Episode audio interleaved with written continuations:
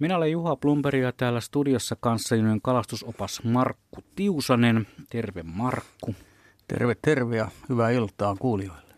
Ja sitten tuolla meidän kentällä on Asko hauta ja hänen vieraanaan tai tuttunaan itse asiassa pitäisikö sanoa on tietokirjailija Erkki Norel. Mitäs Asko ja Erkki? Joo. Kuule, ihan tuttuja ollaan täällä, niin kuin varmasti koko tiimi, tämän illan tiimi. Täällä ollaan ihan hyvillä mielin Päijänteen rantamaisemissa. Toki äänestä varmaan kuulette, että ollaan sisätiloissa ja Erkin kotona ja Asikkalan vääksy on tämä tarkempi osoite. Erkki, mitkä värinät illan suhteen on tällä hetkellä? No sanotaan vielä, että lohi kujalla, että tällaiset kalatarinalliset jutut tulee heti mieleen, jolle muuta, niin ainakin tätä omalta kujalta. Niin, eikö tämä pitäisi luvata aika paljon, kun no. tällaisessa no, osoitteessa ollaan? No kyllä se varmaan, kyllä, kyllä meille juttuja riittää, ei sen puolesta, että kunhan päästään vauhtiin. Näin niin on. sieltä 40-luvun lopusta asti kuunnellut kalajuttuja. Se on aikamoinen kokemus. No joo, sanotaan niin, että ensimmäisen kalan mä olen saanut vuonna 1942. Se oli se yli kilosen hauen, mutta mä luulen, että siinä ei mulla ollut paljon osuutta, vaan isä piti kädestä ja antoi mun olla niin kuin siinä kädessä kiinni sen verran, että hän saattoi sanoa, että poika sä sait hauen. Näin, tämä Kalatarinoiden ilta on myös tietysti kontaktiohjelma, johon voi soittaa kuuntelijat 0203 17600 on tuo meidän joka kontaktiohjelman tuttu ja turvallinen puhelinnumero. Ja meitä voi lähestyä myös yle.fi kautta Radio Suomi-osoitteelta löytyvän lomakkeen kautta. Meillä on ensimmäinen soittaja jo langan päässä valmiina. Täältä on otettava yksi tarina, mihin mä sen hukkasin. Tässä otetaan vaikka tuosta, että että olin pilkillä pääsiäisenä mieheni kotiseudulla Inarissa. Pilkkimisen yhteydessä teemme aina nuotion, jolla keitämme nokipannu kahvit. Syömme poron kuivaa lihaa ja kärjistämme makkaraa. Ja siinä napostelun yhteydessä tuli taas kolme neljä kuukkelia katsastamaan, josko olisi jotakin syötävää. Irene vielä kyselee tässä, että mistä se tulee se semmoinen sanonta, että kuukkeli on Lapin onnenlintu. Liittyykö se kalastamiseen? Eli liittyykö hyvä kalasaalis mitenkään tuttavalliseen kuukkelin nuotiopaikan ympärillä? Tätä voi jokainen itse kukin omassa mielessään pohdiskella. En itse ole ainakaan mitään korrelaatiota havainnut, tällaista yhteyttä havainnut tuohon kuukkeliin ja kalansaaliiseen, kala, kalastukseenkin joskus kuukkeli liittyy, koska se usein siellä pohjoisen metsissä ja järvien rannalla mukana kulkee. Mutta Heikki Klaukkalasta on meidän ensimmäinen soittaja. Hyvää iltaa Heikki. Joo, hyvää kevätiltaa. Sellainen juttu tuli tässä mieleen. Vanha naapurini aina soittaja muistuttaa, että keskiviikkona on luontoilta, niin tuota, 50-luvun lopulla tuolla asuttiin Kajaanissa ja hieman Kajaanin keskusta ulkopuolella. Siinä oli sellainen kylmän lammeksi kutsuttu lampi, jossa käytiin paljon kalassa, pidettiin katiskoita. Isä piti siinä ja myöskin sitten heitteli tällä vanhan aikaisella käsikampi, käsikampisysteemillä professori uistinta kuparista Helmi professoria aika isoa ja jonka hän aina sitoi tähän sitten kalastajalankaan, niin väärinpäin, että veti takaperin hänen mukaansa se ja antoi paremmin saalista ja se kyllä pitää paikkansa, on sen kokeillut myöskin itsekin tässä kymmenien vuosien aikana useinkin. Ja tuota, kerran sitten hänellä oli käynyt niin, hän oli siellä käynyt aamulla heittämässä, että hän vaan sitten oli kertonut äidille, että joku iso kala vei sen ja niin se hävisi ja kului muutamia vuosia ja edelleen kalastettiin siinä ja siellä oli useampi katisko ja mentiin sitten nuoremman velipojan kanssa – minä olin noin 10 ikäinen ja velipoka noin kahdeksan ikäinen sinne. Ja katiskossa oli tosi paljon kalaa, se oli kesäkuuta, että ahvenkuti, särkikuti ja sitten se, se oli hyvä, että me saatiin se katisko ylös ja siinä oli iso hauki päällä ja tuota, päällimmäisenä ja okei me otettiin se hauki ja niitä ahvenia varmaankin patakukkoa varten ja, ja tuota, äiti sitten kertoi, me ei oltu sitten paikan päällä siellä keittiössä, oltiin ulkohommissa, niin tuota, että hän siinä penkin päällä, lehtien päällä avasi sitä haukea. Se oli arviolta semmoinen 5-6 kilon hauki, niin sanoi, että kilahti, kun hän avasi sitä vatsaa ja kun hän avasi sitä enempi, niin sieltä tuli sitten se isäyrjön professori. Ai ai.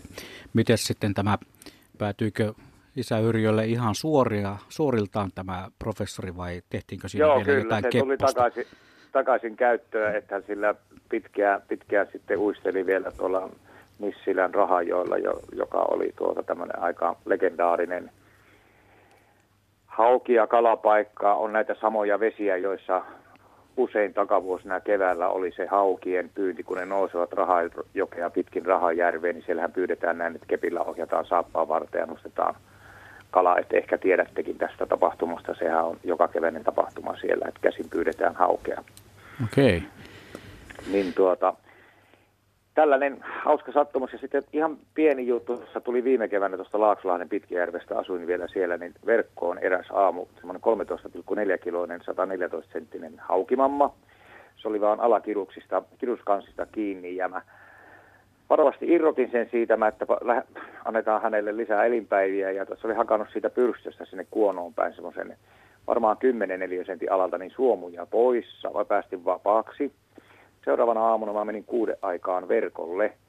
Tämä sama hauki oli siellä, mä tunnistin sen heti siitä, se oli aivan pussissa siinä alhaalla, ja ei, se nyt on, siellä oli lähtenyt suomuja myös toiselta puolen pyrstöä, verkossa oli tosi iso reikä, ja sitten mä otin sen tosiaan ylös ja punnitsin, että se oli se 114 senttinen, ja pilkoisen kirveellä sitten kompostiin ihan, sanotaanko, että saa perunatkin vähän fosforia ja typpeä siitä, ja pään vein tuonne petikkoon kaivoon semmoiseen isoon etelärinteeseen kusiaispesän sisään. Ja aion nyt sitten tänä keväänä tuossa toukokuussa, kunhan murhaista on saanut niin kuin kaikki kuntoon siellä, niin kaiva, käydä vähän kaivamassa sitä ja katsomassa, että onko ne syöneet siitä sen pehmeän kudoksen pois, että onko siellä luut jäljellä vai onko käynyt sitten niin, että kettu tai joku mahdollisesti jopa ilves olisi saattanut haistaa ja vetää sen sieltä sen pään pois. Että en tiedä, onko kukaan kokeillut tällaista, tällaista, että olisi kiva kuulla, jos jollakin on vastaavia kokemuksia. Mä oon kuullut eräältä vanhalta mieheltä ja sanonut, että mm. kyllä toi. Joo, jos löydät vielä sen hauen pään sieltä, niin meinaatko tehdä kanteleen siitä hauen leukaluusta? Kuuntelen kyllä paljon musiikkia ja jopa, jopa kannelmusiikkia. Se on vanha, satoja vuosia vanha Päinämöisen soitin, joka oli tehty hauen leukaluusta hänelle ja tuota, näin, mutta tuskin kanteletta, mutta eiköhän sille paikka löydä. Nimenomaan ei muuta kuin koristeeksi vaan. Kiitoksia Heikki Joo. pelin avauksesta. Hienoja tarinoita sinulla. Kiitoksia. Moi moi. Ja lisää soittoja mahtuu tähän lähetykseen kello 20 saakka. Olemme täällä valmiustilassa ja otamme lähetykseen mukaan tarinoita. Tuo oli aika mainio avaus. Tuo varsinkin, että, että sitten loppujen lopuksi kuitenkin se toiseen kertaan mennyt hauki koki kohtalokseen joutua, että kirveellä pilkotaan. En ole kyllä moiseen törmännyt, että olisi niin isoja haukia tullut, että olisi pitänyt kirveellä paloitella. Miten se on, Markku? No isoja haukia on, on tullut ja pienempiä haukia ja, ja tuota, hyvä yritys tässä oli, että vapautetaan se iso hauki. Mm. Se on semmoista tämän päivän trendin mukaista, mukaista kalastusta. Tuota, mutta mikäs, jos kala on sen näköisessä kunnossa, että ei enää oikein tuommoisia elpymisen mahdollisuuksia ole, niin sitten käyttöön vaan. Ja, tuota, tähän isoon haukeenhan usein liittyy semmoinen, semmoinen tota niin, väittämä, että, että se on niin kuin maistuu puulle, että ei, ei, ei ole niin kuin oikein hyvää syötävää, mutta että, en ole itse havainnut semmoista ongelmaa, että silloin tällöin kun on iso haukea päässyt maistamaan, niin kyllä se maistuu vaan kummasti ihan hyvältä, kun on hyvä kokki. Mm. Et, tuota, ei kannata sitä pelätä. Mm, hauemainen ruokakalana on ihan turhan aliarvostettu, mutta pitää muistuttaa, että tämä on kalatarinoiden ilta, ei kalaruokailta. Sitä varten meillä on ihan ikioma ohjelma. Sitten puhutaan sitten suuren hauen hyväksi laittamisesta, ruua, ruuaksi laittamisesta. Mutta oli tuossa Heikin tarinassa musta mukava puoli myös tämä, että se, se suosikki uistin löytyi sitten sieltä sen hauen vatsasta. Näitä tarinoita, näihin olen itsekin törmännyt tapaukseen, jossa, jossa se jättihauki oli karannut ja, ja sitten se helmijakki oli jäänyt sinne hauen leukaan ja viikon kuluttua sitten toinen kaveri sai sen saman hauen ja se helmijakki kilahti sinne veneen pohjalle. Me ei viety sitä helmijakkia suoraan sitten sille alkuperäiselle omistajalleen, vaan nuori mies, joka oli sen helmijakin menettänyt, sai sen rippilahjaksi sitten muutaman viikon kuluttua sen oman helmijakkinsa, joka oli sinne haueleukaan jäänyt. Et siinä riitti sitten ihmettelemistä, että mistä toi on saatu takaisin. Kyllä siinä on varmasti lahjansaajalla silmät revähtänyt auki, kun on nähnyt, että mitä täältä rasiasta löytyy. Joo, ja tämä, niin, tämä tuota, niin, karkuun päässyt tai, tai tuota, niin menetetty uistin tai pilkki ja sen saaminen sitten myöhemmin takaisin. Se on yksi näitä mm, aika niin sanoisin, niin kuin, tyyppi tarinoita, että se esiintyy varsin monella, monella ja, ja itselläkin on käynyt joskus niin. Ja toinen vähän samanlainen tapaus on, on tietysti tämä, että, että kun ollaan kalassa ja, ja sitten siellä siivan päässä saadaan, saadaan vain vaikka pieni hauki saaliiksi, niin, niin, niin, tuota, niin isompi hauki vie sen ja mm. sitten se on siitä tuurissa kiinni, että saako sen ylös vai ei, mutta, mutta tuota, ää, monelle on käynyt näinkin ja, ja hyviä tarinoita niistä syntyy. Joo, ja tässä on vielä sellainen lisätvisti tässä Helmijakki-tapauksessa, että tämä tarina liikutti sen verran paikallista pappismiestä, että hän otti tämän tarinan seuraavan sunnuntai saarnaan mukaan. Näin olen kuullut kerrottavan, että hyvä tarina elää jopa saarnaan saakka. Mites, onko siellä Erkillä ja Askola vastaavanlaisia tarinoita menetettyjen uistimien takaisin saamisesta? Joo, Ensinnäkin tämä on äärimmäisen mielenkiintoinen tapahtuma, jos ensin kadotetaan ja sitten saadaan takaisin. Ja tuossa tuli vielä toinen esimerkki, että sama kala tulee toisena päivänä pyydykseen uudestaan. Erkki, jos nyt lähdetään liikkeelle tästä uistin asiasta, niin onko sulla vastaavia tilanteita, että kadotettu uistin on tullutkin sitten vastaan tällä tavalla? No sanotaan kadotettu viehe. Me oltiin siitä on vuosia aikaa, oltiin Näätämejoilla, tai Näätämejoen pikkusilla järvillä siellä, niin oltiin kalalla ja pilkillä ja sitten tota pilkittiin ja mitään ei tullut. Sitten yhtäkkiä mulla iski iso hauki kiinni ja, ja se pyöri siinä avannon reunalla. Me nähtiin se, että se menee siitä avannosta aina ohitte ja sitten siima roksahti poikki.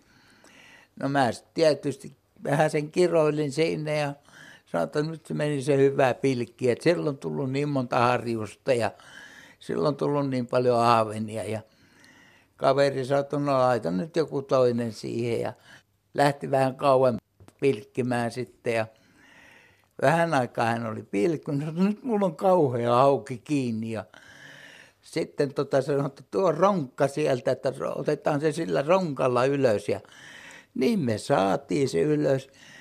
Ja mä sanoin, että kato nyt, tota, onko sillä se mun pilkki suvussa. No, Ilmo käänteli sitä haukea aikansa ja totesi yhtäkkiä, että ei täällä mitään näy. No Ilmo meni jatko kalastusta ja mä menin ja tarkastin sitä haukea. No kitusistahan se löytyi. Sieltä löytyi se mun pilkki ja mä sanoin, että täällä se pilkki on niin, että mä otan tänne ja lähden jatkamaan kalastusta. Ja tota Ilmo ei uskaltanut, että näytän nyt tänne. Mä sanoin, tossa, kato permanto. Ja niin, se sitten löytyi se mun pilkki sieltä ja se hauki oli sitten kaksi kertaa ottanut ja mä totesin sen siinä, kun mä sitä haukea rupesin sinne tutkimaan, että kaksi saman kokosta näin pienessä, revi, pienessä lamperassa, niin reviirille ei mahdu kahta näin kokosta uroshaukea. Ja sitä paitsi se taisi ollakin naaras sitten se meidän, meidän tota kala, mutta joka tapauksessa kaksi niin isoa kalaa ei sen samaan paikkaan mahdu. No monet on ihmetellyt sitä, että kun tällainen pyyntiväline jää hauen leukoihin tai ahvenen leukoihin, niin siitä syntyy sellainen syömättömyyden hetki, mutta sehän ei aina pidä paikkaansa. No ei se aina pidä paikkaansa, mutta se on selvä niin, että se kala oli siirtynyt noin sanotaan 10 metriä siitä paikasta jo niin kuin pois. Eli se paikka ainakin hiljenee, jossa se ensimmäisen kerran on kiinni jäänyt, että se siirtyy sitten vähän kauemmaksi. Täältä. Markku haluaa ottaa kantaa vielä tähän asiaan. Joo, tuohon syömättömyyden hetki, että se voi olla todella lyhyt. Mulla on semmoinen tarina, tuota 80-luvulla oltiin Ahvenanmaalla kalassa. Silloinhan tuota, paljon kalamiehet kävi, kävi siellä kalassa, kun siellä oli hyvät kalavedet ja sai kalastuslupia niille alueille. Ja oltiin sitten porukas veneessä heittämässä ja heitin uistinta ja, ja hauki nappasi ja siima meni sitten välittömästi poikki. Ja syy siihen oli se, että, että en, en silloin nuorena tajunnut käyttää kunnon perukkeita. Nyt siinä oli vaan pelkkä viehen lukko ja leikari. Ja, ja siima meni tosiaan poikki, niin sitten siinä kalakaveri Veikko heitti samaa paikkaa uistimen, niin se hauki otti uudestaan. Ja mä sain mun uistimeni takaisin välittömästi. Et kovin pitkään se ei kyllä niin kuin mököttänyt se hauki, kun oli valmis ottamaan uudestaan. Nälkäinen hauki ja siinä tuli tosiaan vieheille aika nopea palautus. Veikko on meidän seuraava soittajammekin lähetyksessä. Ei varmaan kuitenkaan sama Veikko kuin mitä Markku puhui. Terve Veikko. Terve, terve. Björnin Veikko on tämä, joka täältä. No niin, ole hyvä, kerro. Joo, se parikymmentä vuotta sitten tässä Haapaveden Pyhäjoella, Pyhäjoessa olin pilkillä mateita pilkkimässä siinä illan pilkin siinä lepposa, tällainen ehkä maalis-huhtikuun päivä se ilta oli ja sain siitä muutamia mateita ja siinähän meni joku tunteroinen tietysti aikaa, kunnes sitten ajelin Saalin kanssa kotiin ja rupesin nylkemään mateita ja tarkistelin, että mitäpä ne oli syönyt, niin siinä yhden mateen vatsassa oli kiven nuoliainen. Ja kun mä sitä tarkkaan, että tähän liikkuu tämä kiven nuoliainen, niin siinä välittömästi tuli mieleen, että pistänpä sen juoksevan veden alle, niin tuo peijakas lähti uimaan tuo kivennuoliainen. Ja se huvitti niin suunnattavasti minua, niin minun oli pakko pistää se ämpäri auto ja ajon tuohon Hapakoskeen ja pudotin sen takaisin jokeen sen kivennuoli. Ja saapa kertoa sille, että oltiin Joonaan vatsassa vähän aikaa. se, se tuli mieleen, kun monesti kalan vatsahapot on niin lujat, että se pää on pehmeä ja, ja pyrstö vielä melkein sätkii, mutta kivennuolella näytti olevan niin vahva se lima siinä, että se esti tämän sulamisprosessin, koska se sen pilkkimisen jälkeen meni varmaan neljä viisi tuntia ennen kuin avasin sen, avasin sen mateen, mutta siitä se vaan lähti liikkeelle. Aika huima. Joo, kiitoksia Veikko tästä huimasta tarinasta. Tämä, tätä, tämä muistetaan varmaan monessa paikassa tämäkin story. 0203 17600 on tuo puhelinnumeromme. Mirjami Lasin takana vastaa puheluihin ja Yle.fi kautta Radio Suomi sieltä löytyvällä lomakkeella pääsee mukaan tähän lähetykseen. Niin kun tuossa äsken puhuttiin näistä uistimista, jotka palautuivat menettäjälleen, niin täältä löytyy hauska tarina. Olin uistelemassa Kalajoen Kalajoen Kalajoella heinäkuussa, kun joki oli vähävetinen. Uistin tarttui johonkin pohjakiveen, eikä irronnut, vaan siima katkesi. No, seuraavana kesänä olin samalla paikalla uistelemassa ja vähän tarttui kiinni johonkin. Ei sieltä kalaa tullut, mutta vuoden joessa ollut uistinhan se siellä oli, jonka otin talteen. Näin siis eräs kuuntelijamme tähän uistinten palautusteemaan aika hyvä. On näitä muuten joskus itsellekin käynyt silleen, että lähes saman tien. Kerran er-, erään nuoremman kalastajan kanssa oli, olin kalassa ja hänelle tuli hätä, kun viehe jäi pohjaan kiinni ja ei halunnut, että siima menee poikki, niin jostain kumman syystä hän heitti sen virvelin sinne järveen. No niinhän siinä kävi, että virveli otti sitten kiinni minun vieheeseen, jotka me vierekkäin heitettiin, niin se tuli sitten sinun, sillä minun laitteella se virveli sieltä järvestä takaisin. Hän on, täytyy sanoa, että hän on kyllä oppinut sitten toisenlaisen kalastusmetodin, että vie, kalastusvälinettä ei heitetä Jordaaniin, kun tapahtuu pohjakontakti. Tämä tosiaan on kalatarinoiden ilta. Me puhumme tämän illan ajan vain ja ainoastaan kalatarinoista, ei kalan ruuaksi laittamisesta tai kaloihin, kaloihin liittyvistä yksityiskohdista. Täällä studiossa on tosiaan Markku Tiusanen ja Asko hauta on Erkki Norellin kanssa tuolla niin sanotusti kentällä siellä vesien äärellä. Markku, miten nuo kalatarinat, vieläkö ne elää niin kuin taltioituna suomalaisessa esimerkiksi kirjallisuudessa? Ennen vanhaan ne oli tosi suosittuja, niitä kirjailtiin ylös ja niitä luettiin. Minäkin pikkupoikana luin monia monia kymmeniä tarinoita ja haaveilin sitten niistä kalan saaliista samanlaisista, mitä niihin tarinoihin oli rakenneltu. Kyllä, kalatarinat edelleen elää kirjojen ja lehtienkin sivuilla. Niillä on oma lukijakuntansa ja oma kirjoittajakuntansa, mutta tuo, sen verran siinä, kun juttelin tuon metsästys- ja kalastuslehden entisen päätoimittajan kanssa, niin, niin kun lehti on vuosikymmeniä julkaissut tämmöistä nuoret erämiehet liitettä lehden välissä, johon nuoret ovat saaneet kirjoittaa, niin, niin hän, hän vähän valitteli sitä, että ei enää oikein tahdo niitä kirjoittajia löytyy samaa mallia kuin ennen. Että, että siinä mielessä maailma on vähän muuttunut. Olisiko se sitten muuttunut sellaiseksi, että tämän päivän nuoret kuvaavat sitä kalastustaan ja tekevät sitten jotakin videoblogia, vlogia tai julkaisevat niitä kalatarinoita YouTubessa? No se on varmaan just näin, että siellä on monenlaista uutta tekniikkaa, joka, joka tota, ehkä saattaa kuulostaa alkuun, että se on helpompaa kuin se kirjoittaminen, mutta, mutta tietysti jokainen, joka sitä lähtee tekemään, niin kyllä aika nopeasti huomaa, että siinä sitä vasta työtä onkin, kun rupeaa editoimaan jotain videoita. Mutta äh, se ei niin kuin tarkoita kumminkaan sitä, vaikka niitä videoidaan ja, ja niitä otetaan, tietysti meillä on älykamerat mukana ja muuta, että saadaan taltioitua niitä tapahtumia, saadaan taltioitua niitä tunnelmia, niin, niin se ei silti niin kuin poista sitä. Kyllä niitä tarinoita kerrotaan edelleen, kun sit sopivassa porukassa ollaan, että, että, että äh, se kuuluu nyt ja mä väittäisin, että aina tulevaisuudessakin oleellisena osana siihen kalastukseen, että kun mm. samanhenkisen kanssa ollaan yhdessä, niin kyllä niitä tarinoita alkaa vaan sitten löytymään. Joo, näinhän se, näinhän se menee, mutta tosiaan vielä palaan tuohon tuohon tuollaiseen nykyaikaiseen tarinoiden taltiointiin, niin kyllähän se vaatii aika kovia hermoja, että siinä kohtaa kun se kala on kiinni, niin alkaa kuvata sitä. No tietysti yksin, jos on reissussa, niin se, se kuvaaminen on vielä hankalampaa, mutta että kaveri ottaisi, päästäisi oman virvelinsä tai minkä tahansa kalastusvälineen pois ja rupeisi kuvaamaan sitä, kun kaveri saa sen kalan. Koska kaikki tietää, että mikään ei ole niin kateellinen kuin kalamies. Vaikka oltaisikin niin kuin kaveriporukalla liikkeellä, niin silti siihen liittyy aina jo sen asteista, että en mä nyt vitsi tuota kaverin saalista dokumentoida. Mutta hyvähän se on, että niitä dokumentoidaan ja pistetään talteen. Ja voihan se sitten tämä tällainenkin tapahtuma ruokkia uudenlaisen tarinan, nykyaikaisen kalastustarinan. Esimerkiksi siitä, kuinka se kallis järjestelmäkamera menikään sinne Saimaan pohjaan siinä kuvatessa. Niinpä, niinpä, joo. Ja, ja onhan se omanlainen kalatarinansa, että, että, että kun joku videopätkä otetaan ja se julkaistaan sitten tuolla YouTubessa tai Facebookissa tai missä nyt sitten julkaistaankaan, se kuulijakunta, katsojakunta, se tietenkin on, on sitten täysin eri, että se ei ole samanlainen kuin tässä perinteisessä mm. tarinankerronta muodossa.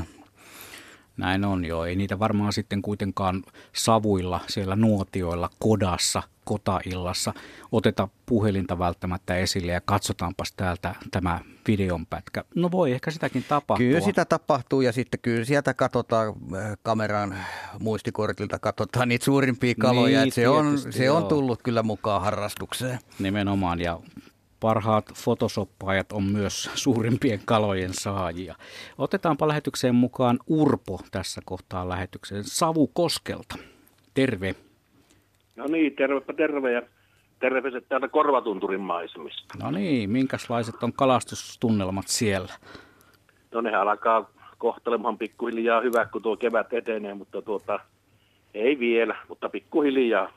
No niin, odottelet, odottelet sitä, että pääsisit uusien tarinoiden äärelle, mutta ehkä nyt kannattaa jotakin vanhaa muistella. No joo, tämä, tämä tapahtui joskus 90-luvun alussa, kun oli nuo irtouitot täällä Kemijoella ja Luurojoella ja varmasti monella muullakin joella. Ja silloin vielä asuttiin mettässä, siellä oltiin puolueen joukkue teltassa ja välillä oltiin laavulla yötä ja pongattiin ja katsottiin niitä puitten tuota huilua siellä joessa. Ja no niin, sama se sille. Sitten tuota, yhtenä iltana tulemme taas alkaa asentoa tekemään ja teemmekin asennon ja ruokakin se on jo meillä melko vähänä siellä mettässä kun ja silloin ei ollut teitä joka paikkaan vielä, että saisi sitä ruokaa tuotua ja siinä sitten tuota viisi, kuusi kappaletta oli vanhempaa miestä, ne lähti, että joo, kyllä sitä kalaa pitää saada. Ja ne ei huolinut minua edes matkaan ja ne lähti sinne ja niillä oli semmoinen joku verkkoresukin matkassa ja nyt kahdella kolmella kolmella virveliä. No ne tuli hetken päästä takaisin ja niillä oli semmoinen, olisiko kahden kolmen sarrammaa ahaven. Ja sitten minä niitä tahon, että saanko minä virveliä laina. No eihän ne mulle sitä ollut poikaselle lainanneet. Ja no onneksi Koki Japulainen, vähän semmoinen vanhempi mies, niin se, että saat sinä hänen virveliä lainata, kun hänet vain panee hänen ainoa uistinta niin kuin joen pohjan. Ja virveli oli semmoinen 120 apumatikin peruskela ja semmoinen pikkuinen rovessori oli siinä se uistin. Ja no, tähän lähi ja käveli siihen niemen takaa vähän, että ne ei näe, kun me alan onkimaan. Ja, tai semmoinen hyvä, hyvä suvanto oli siinä. Ja, no siinä oli niin paksu se siiva, että sille ei varmaan lentänyt, olisiko kuusi ja puoli metriä niin kuin oikein tosissaan riuhtas. Ja, no vähän kun kasteli sitä kelaa, niin saattoi lentää jopa kahdeksan metriäkin. No sama se sille taas. No sitten hän jämähti, jämähti oikein kunnolla kiinni ja että siellähän on haukia, sillä tietenkin on. Ja no sain sen äkkiä törmälle siinä se hauen ja semmoinen parikiloinen hauki ja minäkin, että no, lähdenpä takaisin näyttämään niille äijille, että kuinka sitä on saatu komia kalaa ja saahan paistaa oikein kunnolla voissa illemmalla. Ja, että heitäpä tuossa vielä kerran pari ja no taas möyrähti kiinni ja oikein semmoinen hyökyaalto tuli kohti rantaa ja se tuota, nappasi se uistimen ja silloin lähettiin. Lähti viemään sinne virtaa alaspäin. Että siinä palo etusormi ja keskisormi ja peukalo palo, kun koitin piettää sitä siimaa, että se ei tuota, vie sitä aivan loppuna ja vähän jarruttaa. Ja, no sinnehän se pyörähti sitten kiven kostessa ja, ja tietenkin vapaa piti ylhäällä ja tiukalla sitä siinä ja en nyt tuota aikaa muista, mutta varmaan sen puoli tuntia niin kuin siinä alkoi käjekki jo väsymään ja tuli mieleen, että no nyt se on hiivatti vielä jäänyt pohjaan se uistin tietenkin loppujen lopussa. Ja aloin tempomaan, niin no, ei vain, sieltä se lähteekin tulemaan ja tietenkin tunnen, että siellä on kyllä hyvän kokoinen kala. Ja, ja, ja tuota, kelailen, kelailen pikkuilleen, se tekee aina semmoisia syöksyjä ja sitten se lähenee, lähenee ja ensi kertaa näin, että tuo on kyllä melko komia hauki. Ja, mutta ranta on niin huono siinä, että ei, ei oikein miten se nyt tähän vejät. Ja eikä minkäännäköistä kepakkoa, millä saisi tuota, lyötyä sinne vetteen sitä. Ja, no ei katse auta kuin yrittää. Ja pikkusen pääsi alaskäsiin siinä sitten semmoinen vähän semmoinen poukama oli ja sain siihen uitettua sitten se haue ja että tuosta kun minä alan vetämään, vetämään tota vähän niin kuin törmälle, niin ei muuta kuin silloin peruke poikki ja hauki pyörähtämässä takaisin. No ei mitään, minä syöksyin sutena niskan sitä siinä ja koska ne polouhen asti tuli vettä ja kaksi, kolme, kaksi kertaa kolme metriä, mitä olisi ollut se lakuuni siinä ja, tai se poukama, niin no ei muuta kuin hauvesta kiinni ja kontalhaa siellä, no sehän muljahtaa irti ja siinä painitti ja vesikin siinä kyllä lentää varmaan vaikka kuinka kovasti ja no lopulta sitten minä sain sen vasempaan kainalhon ja ei muuta kuin konttamaan kohti törmää ja sain tuota pääsin siihen törmän päälle sitten, ja sitä itsekin oli niin väsynyt, minä vaan niin kuin makasin siinä puolittaisen hauen päällä, ja tietenkin se sätki siinä, ja sitten jatkoi sitä vähän ylemmäs, ylemmäs törmällä, ja silloin hoksin, että siihen on tuota, vene tullut siihen viereen, meidän uiton pomoja oli niin kuin silloin tullut, ja oli katsonut, että mitähän tulla tapahtuu. Tai tuolla joku pukko painii rokotilin kanssa tuolla, tuolla, tuolla joessa, ja no ei mit, pitää alkaa sitten tietenkin, että saan nuittua tämä haue hengin, tota, että pistän leukulla niska. No ei, mulla kärisi käjet niin, että minä et saanut sitä hengiltä, mutta esimerkiksi ne kaverit sitten sai sen sai tuota hengiltä ja sillä lailla ja sitten tuota, lähin, lähin siinä, nuo meni venhellä ja minä sanoin niille, että puhuko mitään, että minä olen saanut kautta tämmöisiä kaloja. Ja no, että no ei he puhu mitään. Ja minä sitten kävelen sinne, kävelen sinne meidän asentopaikalle, niin Olisittepa nähnyt nyt ukkojen ilme, kun mulla on kaksi semmoista haukia matkassa. Ja kyllä siinä sitten tuota, kun se voissa kunnolla ja suolassa paistettiin, niin, niin kyllä, kyllä, kyllä sitä niin kuin kehuttiin meikälästä, että on se mukava, kun tuommoinen kalmissattu porukka. Ja niin, kun minähän saisin vielä myötyä tietenkin tuota tälle ruokapolun porukalle sitten loppujen lopussa. Ja en minä muista olen sanonut tuota painoa vielä, mutta se oli 14,2 oli se hauen 4,2 kiloa oli paino ja metri 24 senttiä oli pituus. Ja semmoinen rokotiili ja semmoinen tarina. Tämä oli kyllä Tämä oli kyllä ihan legendaarinen. Hieno, hieno Aivan tarina ja hienosti kerrottu. Aivan Joo, ja mahtavaa. tarina, tarina on tosi ja sitten se pitää vielä paikkansa kaiken lisäksi. niin, ni- niitäkin on paljon, niitä tarina on tosi, mutta eh, ihan siitä loppujen lopuksi paikkansa pitävyydestä ei olla ihan sata varmoja. Mutta kiitoksia Urpo. Tämä oli huikea. No niin, ei mitään muuta kuin erittäin tarinoita sinne päin. Toivottavasti tulee lisää yhtä kovia ja vielä kovempiakin. Tässä jo kiteytyy niin kuin oikein hienon kalatarinan kaikki elementit. Siinä on niin kuin jännitystä ja sitten tämä juuri, että nuori mies lähtee näyttää vähän vanhemmille. Mutta onneksi siinä kävi kuitenkin sitten hyvin, että, että vanhemmat herrat suostuivat olemaan iloisia tästä nuoremman saavutuksesta. Markko. Joo, siinä oli niinku kunnon draamaa, siinä oli yllätyksiä ja, ja hyvin maalautuu myöskin se tapahtumapaikka siinä. Mm. Että, et, tuota, oikein hyvä tarina. Tämän kun saisi vielä kirjallisessa muodossa, vo- voisihan tämä tietysti joku litteroida ja, ja tuota, kuvittaa sitten tuommoisen 14,2 kilosen ja 124 senttiä pitkän hauen kuvalla. Mistähän semmoisia kuvia muuten löytäisi hauista tuollaisia jä, järkäilemäisiä kuvia. Tämä on tosiaan kalatarinoiden ilta ja tarinat sen kun paranoo. Täällä muuten tulee sitten seuraava tarina. Tämä on vähän tällainen niin kuin humoristinen story. Tän on Mikko laittanut. Tämä menee näin. Kolme kaverusta päätti lähteä kesämökille viikonloppua viettämään. Tien päällä he ajoivat vahingossa oravan päälle, joka kuoli. Eräs kavereista sanoi, että otetaan orava mukaan ja haudataan se mökille. No siinä sitten illan kuluessa virvokkeita nautien joku muisti, että meillähän on se kuollut orava takakontissa. Ja siinä kohtaa mökin omistaja muisti, että heidän lapsilta oli jäänyt Barbinuken vaatteita laatikkoon. No, laatikosta löytyi mies Barbinuken sukellusvarusteet ja he pukivat ne oravan ylle. Oravan he soutivat sitten naapurin katiskaan ja on siinä sitten ollut naapurilla ihmettelemistä katiskan antimia katsellessaan. Orava sukellusvarusteissa katiskassa. Tarina on mainio. Kiitoksia Mikko tästä viestistä. Näitä ja muitakin tarinoita me odotamme tässä lähetyksen aikana aina tuonne kahdeksaan saakka. Merisää tutulla paikallaan 18.50. Asko ja Erkki ovat Kotvasen olleet hiljaa. Järkyttikö te- teitä tämä Urpon äskeinen haukitarina? No eipä meitä. Kuunneltiin ihan hiljaa, että mitä oikein siellä rantavyöhykkeellä tapahtui ja tossahan oli dramatiikkaa yllin kyllin. Joo, kyllä oli tota, se tuo noita toisia tarinoita mieleen.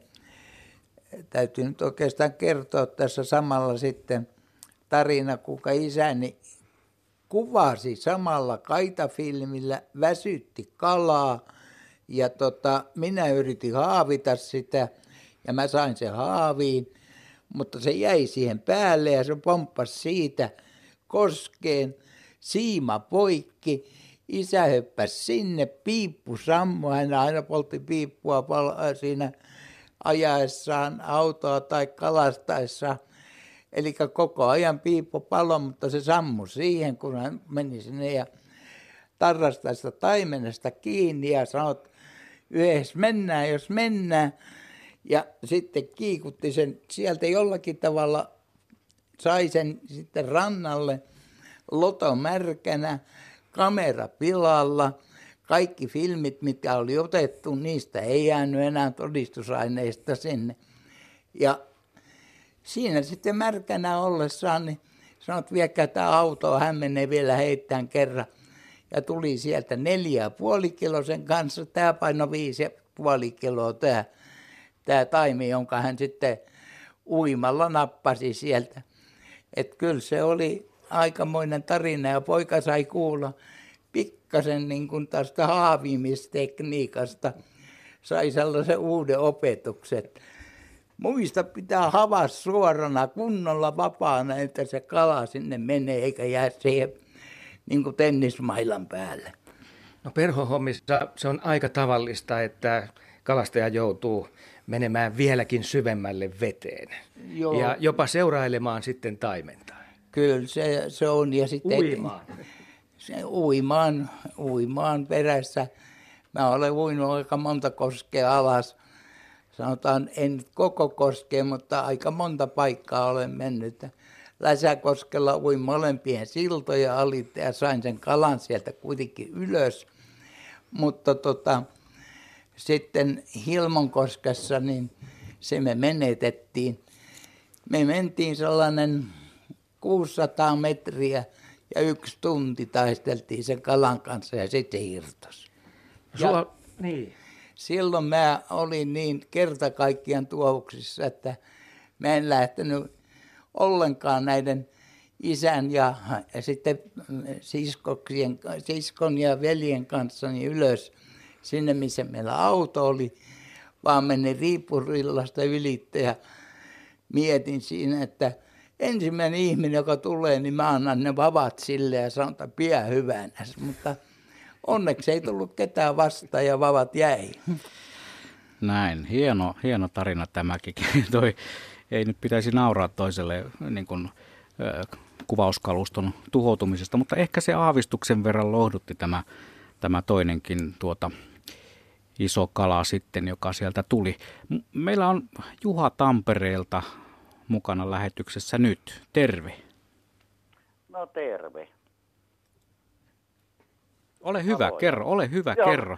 Joo, e, tota, kun on isoista kaloista puhuttu, niin mä oon, mä oon täällä Tampereella, mutta mä oon tuolta Itä-Suomesta Juuasta kotoisin ja sitten aina käytiin, käytiin niin kesällä ja nimenomaan syksyllä sitten niin pielisellä pohjaongella ja sieltähän tuli aina, aina niitä körmyniska-ahvenia, siis ihan todella valtavasti, että niitä tuli ämpärikaupalla ja sitten äh, tuossa sitten myöhäisemmässä vaiheessa, joskus 80-luvulla, niin tämä mun vaimoni Päivin veljen porukka ja sitten Anoppi, niin tuli sinne Juukaan ja me lähdettiin sitten sanotaan, että nyt mennään sitten pohjaongelle Pieliselle, että saadaan körmöniskoja ja mentiin sinne selälle semmoinen, piti olla varma, varma paikka siellä niin saaren päässä ja ei kellekään. Meitä oli äh, hetkinen, niin viisi henkeä, ei nypyn nyppyä. Ja sitten mä nostettiin niin ankkuri ylös ja mentiin lähemmäksi rantaa ja toisen saaren päähän ja siinä ongittiin ja no sitten tuli ja ne oli, sieltä tuli ahven ja ne oli niitä niin sanotusti niin sormen mittaisia. Tuli varmaan joku kymmenkunta ja, mä, ja häpesin sitä, että kun on, on leuhkinut, että kun pieliseltä saa niin körmyniskoja ja no ei siinä mitään muuta kuin ajeltiin, sitten mentiin rantaan ja ajeltiin sinne vaaralle mun kotipaikalle ja sitten tämä Päivin veljevaimon kysyi multa, että se on aino, ainoita kertoja, kun mulla on joku lakki ollut päässä, niin, niin, niin tämä Päivin veljen vaimoni kysyi, että missä ne kalat on, niin mä kumarsin ja otin sen hatun siitä, että ne on täällä hatussa. Eli se, hat... se, se, oli se Pietarin kala, se oli Hatullinen kalaa. Hatullinen kala. Joo. Se on, jä, se on jäänyt mieleen sillä tavalla, että kun ei pitäisi koskaan leuhkia. Joo, olen kuullut, olen kuullut tarinaa herrasta, joka pisti pilkkisaaliin tulitikkuaskiin. Että joskus, joskus ne kalat on tosi pieniä.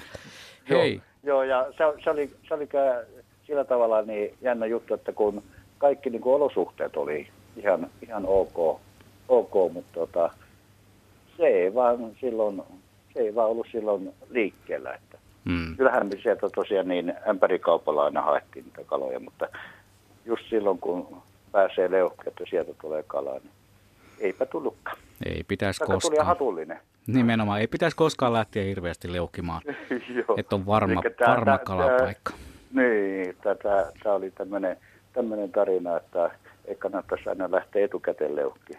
Nimenomaan. Kiitoksia Kaima tästä tarinasta. Tämä oli hauska. Joo, tässä reilu viikko sitten kolme herraa lähti kalalle pilkille ja ensimmäinen sai semmoisen 20-senttisen hauen, toinen sai juuri sen pienen kiisken, joka olisi tulitikkuaskiin mahtunut, ja se kolmas ei saanut mitään. Mutta jokaisella herralla oli seuraavana aamuna niin sanotusti tukanjuuret kipeät. Se on usein kalaretkillä. Joutuu ajattelemaan liikaa sitä kalansaalista, niin seuraavana päivänä voi koskea päähän. Tommi laittoi hauskan tarinan. Tämä tulee vähän ulkomailta. Itse asiassa odottelinkin, että joku kertoisi näitä ulkomaisten kalareissujen sattumia. Tommi viesti menee näin, että olimme viime kesänä kalassa Norjan Lyngen vuonossa. Pikkuvirvelillä syöttikaloilla, syöttikaloja onkiessa veneen vierestä pulpahti pintaan valas. Etäisyyttä oli noin viisi metriä ja valas oli isompi kuin vene. Kun oli shokista selvitty ja kalsarit vaihdettu, niin sain siitä vielä videonkin. En ole ikinä säikähtänyt missään kalastustilanteessa yhtä paljon. Hetken kävi mielessä, että nyt tuli noutaja. Tommi, laita jos video on helposti löydettävissä, niin osoitteeseen radio.suomi.yle.fi. Tuo olisi hauska nähdä. Siis ei se kalsarinvaihto, vaan se, se tota, valaan pintaan pulpahtaminen. Siinä on varmaan tosiaan vähän jännittänyt. Tämä on Kalatarinoiden ilta. Viiden minuutin kuluttua kuunnellaan säätiedot merenkulkijoille ja jatkamme sitten 19 saakka 19 uutisten ja urheiluradion jälkeen vielä toinen puolituntinen, ei kun siis toinen puoliaika, 55 minuuttia kalastustarinoita. Asko ja Erkki. Joo, täällä Asikkalan Vääksyssä ja Erkki, mua kiinnostaa se, kun tiedän, että sä oot maailmaa kiertänyt, oot tehnyt töitä eri puolilla ja kalastanut ja nämä kaksi on liittynyt toisiinsa. Minkälaisia kalatarinoita sulla tulee mieleen, kun puhutaan näistä ulkomaisista kohteista?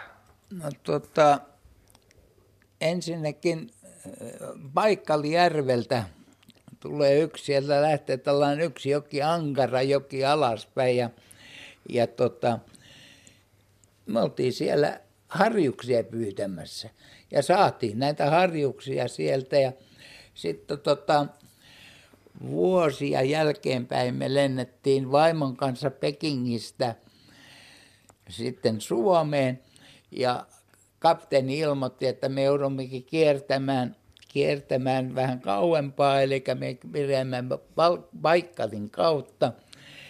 Ja me sattui olemaan tuttu kapteeni, mä menin ohjaamoon ja vaimon kanssa ja, ja tota, sitten paikkali nousi sieltä, Paikkalijärvi tuli sieltä Mongolian vuoristolta takaa esille ja hmm.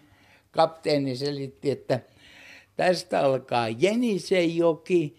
Mä sanoin, ei se ole Jenise, se on Ankara. Ja sanoin, no mistä, mistä, sä sen tiedät? Mä sanoin, no mä olin kalalla siellä no kaikkialla sinäkin kalalla käyt. Ja tota, niin hän sitten selitti siitä, että niin hyvät matkustajat, koneen oikealla puolella on ankara joki, joka laskee Baikkalista al, et, ei mereen. Tämä oli yksi tarina. Ja tietysti näitä on Tasmaniasta ja sieltä sitten niitä tarinoita on, mutta tota, kerrotaan niitä vähän myöhemmin. No, tässä on hyvä idea. Näitä odotellessa ja näitä ulkomaisia kalastustarinoita mielellään otamme muiltakin. Tiedän, että aika paljon on suomalaisia, jotka käyvät esimerkiksi Niilillä käydään pyydystämässä niilinahvenia ja Karibialla niitä purjekaloja ja ei välttämättä ihan noinkaan kauas tarvitse mennä saadakseen jotain vähän erikoisempaa mielellään otamme vastaan näitä kalatarinoita myös maailmalta. Kaksi minuuttia sitten on merisään aika. Markku, oletko sä kuinka paljon kalastanut maailmalla?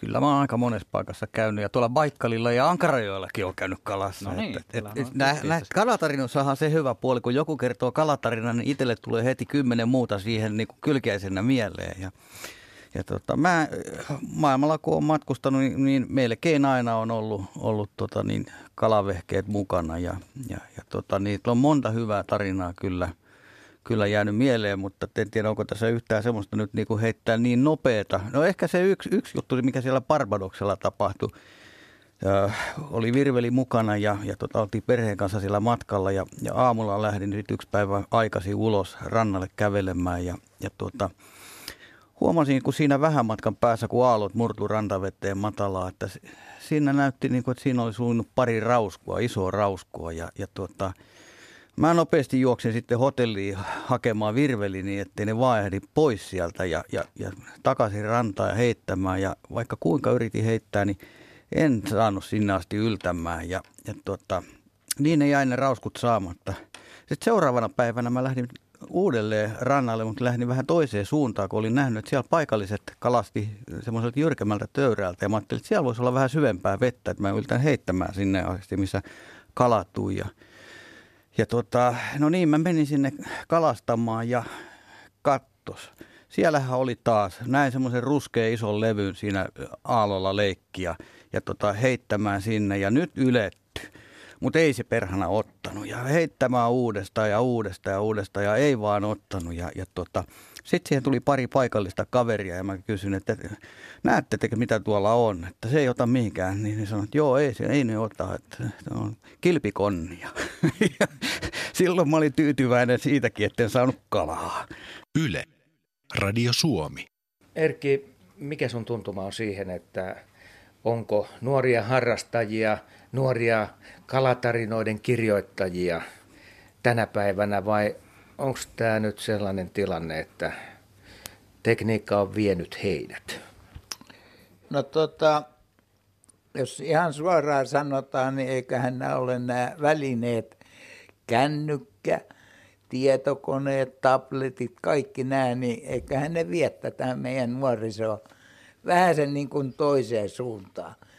Mä katson mun lastenlapsia, niin tota, ensimmäiseksi kun ne tulee tänne, niin ne ottaa kännykää sitten ne rupeaa pelaamaan. Niillä on aina sellainen säädetty aika, että ne ei saa pelata kuin kaksi tuntia. Mutta täällä mummulassa, niin se aika jotenkin te venyy, tai sitten ne lapset häviää niin, että ne on jossain nurkissa sitten. Kyllä mä vähän pelkään, että ei niitä nuoria enää kiinnosta tuommoiset aktiviteetit. Ne on enemmän niin kuin, täytyy tapahtua enemmän.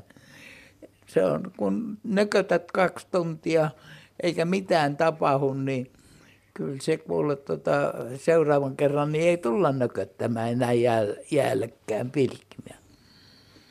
Niin se vähän tahtoo olla, mutta täytyy sanoa, että kyllä vielä onneksi pienellä houkuttelulla, lahjonnalla tai sitten sillä vahvimmalla eli uhkauksella, niin nuorisonkin saa mukaan, mukaan tuota kalastusreissuille. Ja ihan hyvä niin, sitten kun se kala tulee, niin siitä kehittyy päässä sitten pieni tarina, jonka voi kertoa muuten kavereille, jotka eivät ole koskaan kalastaneet, jotka saattavat sitten innostua aiheesta ainakin jossain mittakaavassa.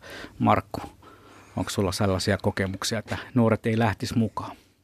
No on ja ei ole. Ja sanoisin, että ei niitä kannata väkisin yrittääkään. Se on aina ollut sillä lailla, että kalastus on kaikkia kiinnostanut ja se on ihan luonnollista. Mutta kyllä mä uskon kumminkin, että kalastuksessa on se semmoinen hyvin alkukaltainen vietti ja, ja siinä on jännitystä ja se on niin kuin, sitä ei ole kukaan niin kuin käsikirjoittanut, mitä siellä tapahtuu vesillä tai rannalla. Että siinä on semmoista jännitystä, jännitystä kyllä vielä tämän päivän nuorillekin, että kyllä sieltä osa ihan varmasti kalastusharrastukseen tulee mukaan ja, ja, ja siitä joukosta seuloutuu myös niitä hyviä tarinankertojia.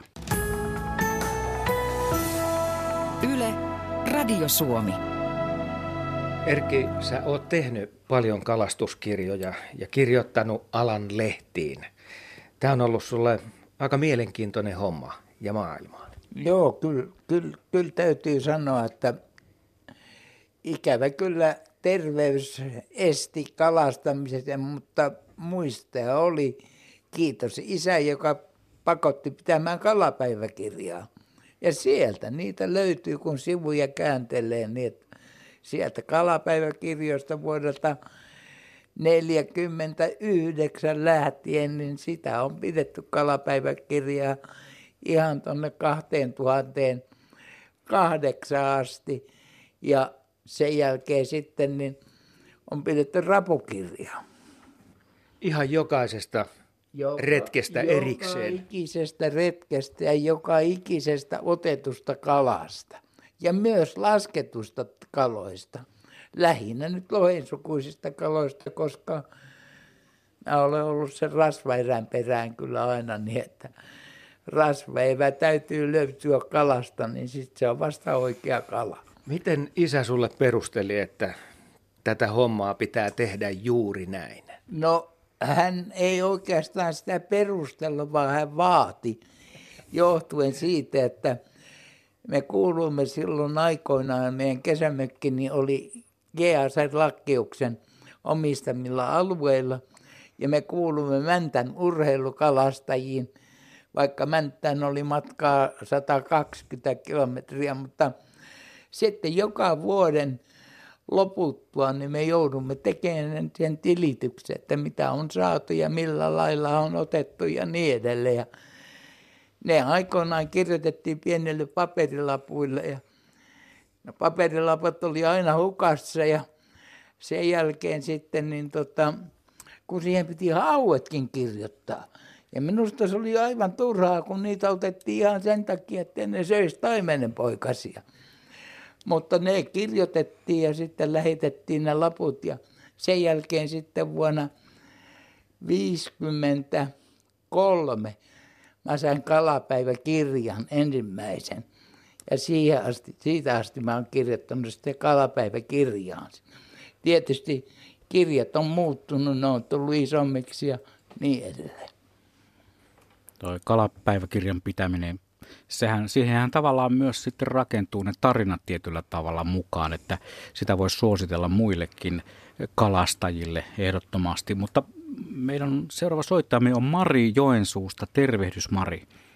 No voi tokkis, terve. Voi tokkis. Mukava kun maltoit odottaa vuoroasi. Joo. Kuule, kun mulla on semmoinen tarina, siihen liittyy passit ja koirat ja ahvenet. No nyt. Eli kaksi oinasmerkkistä pässiä löi päänsä yhteen ja alkoi seurustelemaan ja tota, mulla oli sitten naispuolisella äh, tässä suhteessa, niin mulla oli koira ja, ja tota, sitten vietettiin tuolla Liberin Mattisenlahdessa aika paljon kesällä aikaa. Ja tuota, mulle oli tämä kalastus ihan, ihan outo juttu. En ollut ikinä niin kuin käynyt. No, joskus olin pilkillä ollut kattelemassa, kun toiset pilkkii, mutta en ollut sitäkään tehnyt, mutta tämä oli kesäaika ja sitten lähdettiin ihan perinteisille mato-ongelle ja sitten kun me on niin hentomielinen näihin eläinten suhteen, niin minä olisi halunnut koirankin ottaa sinne mukaan ja sain minä sen koiran venneeseen, mutta myös ehkä 50 metriä siitä rannasta, kun oltiin erkaruttu, niin koira rupesi haukkumaan niin kovasti, että sitä tultiin vauhilla takaisin. Ja sitten tämä minun poikakaveri sanoi, että tämä toinen pässi sanoi, että koira maihin tai ei lähetä mihinkään. Ja no, koira maihin ja lähettiin. Ja sitten löydettiin semmoinen mukava, hänen mielestään mukava paikka, että missä on mukava onkia. Ja Minähän siis en voi laittaa onkea siihen koukkuun matoa enkä minkäännäköistä toukkaa, koska minä olen eläinystävä. Se on ihan kauheata. Ja tota, no, sitten aloitettiin se onkiminen siinä ja, ja mullahan nappas heti.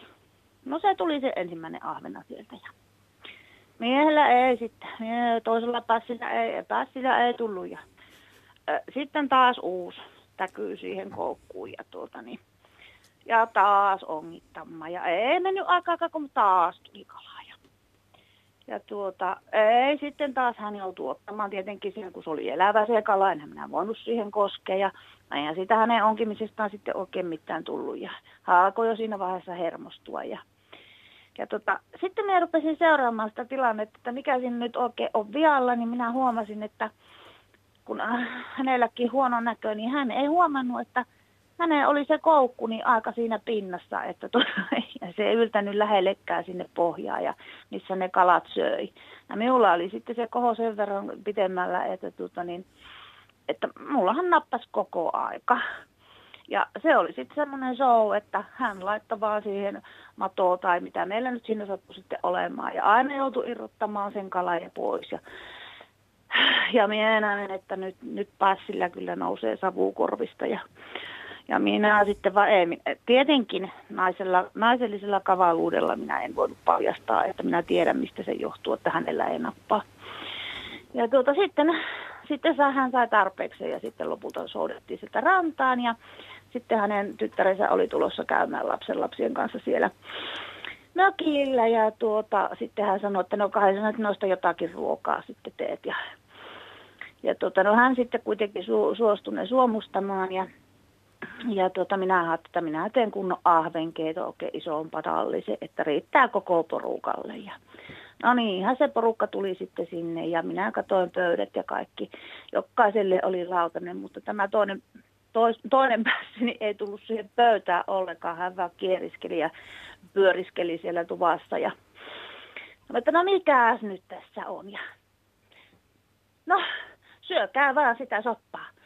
Enhän mie on niitä onkin nakkaa. Ja sitten hän paskatti oven kiinni ja lähti tuvasta. Sen pituinen se. Tuossa on jotain tuttua kyllä. Mä luulen, että aika moni on tähän samanlaiseen kuvioon ikään kuin, ikään kuin langennut, eli, eli, eli se, käy, se käy vähän niin kuin luonnolle.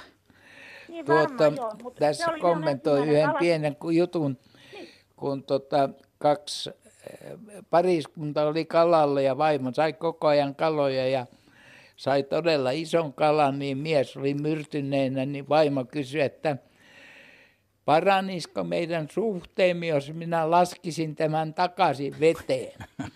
Ja näin tapahtui ja suhde jatkui. Ai se voi mennä noin pitkälle. Meidän suhde ei kyllä jatkunut, mutta ei se tähän tapaukseen loppunut. Mutta terveisiä vaan Pentille sinne Mattisen lasten, jos kuuntelee. No niin, kiitoksia Mari oikein mainiosta tarinasta sinulle. Kiitos. No niin, moi moi. Hei, hyvää jatkoa, moi moi. Joo, näitä puheluita me odotamme lisää 0203 17600. Ja kyllähän tätä tapahtuu myös silläkin tasolla, että ei ole mistään parisuhteesta kyse, vaan että esimerkiksi miesporukalla ollaan kalalla ja kun siinä sitten tulee se hetki, että joku ei saa kalaa. Ja sitten muut ehkä aavistuksen saattaa niin sanotusti kuittailla. Eli, eli tota, vähän niin kuin annetaan ymmärtää, että että et ole ihan yhtä hyvä kalastaja kuin me muut, niin siinä sitten saattaa joskus ovet paukkua ja ehkä jotain vähän muutakin. Yle.fi kautta Radio Suomi, sieltä löytyy lomake, jolla voi lähettää viestin tänne Luontosuomen lähetykseen. Ja täällä otetaan tuosta pari tuommoista aika hauskaa, vähän samanhenkistä storia. Esko odottaa tuolla langan päässä jo omaa vuoroaan, mutta Täällä on viestintä. Se on uskomatonta. Minäkin uistelin teininä kaverin kanssa laiturilla ja yhtäkkiä sainkin isoveljen vieheen järvestä. Samoin kävi kerran, kun uistelin, niin painava krokodiliviehe tarttui uistimeeni, kun heitteli. Mikähän todennäköisyys on saada järvestä viehe eikä kala? Kyllä hymyjä riitti. Ja sitten toinen vähän samantapainen, vielä pidemmälle mennyt tarina, jonka on lähettänyt Juha. En siis minä, mutta Juha, Salamajärvellä olin virvelöimässä ja uistin tarttui pohjaan. Siima poikki, sinne jäi. Nuorena miehenä uin hakemaan uistinta, joka oli tarttunut uppotukkiin. Sain tukin raahattua rantaan ja yllätys oli suuri, kun pitkässä tukissa oli kymmeniä uistimia, lippoja, lusikoita. Viehelaatikko tuli täyteen tällä tavalla. Sikäli erikoista, että yksi viehelaatikko joutui Lestijärvellä kadoksiin. Olisiko sitten Ahti tuonut uudet uistimet?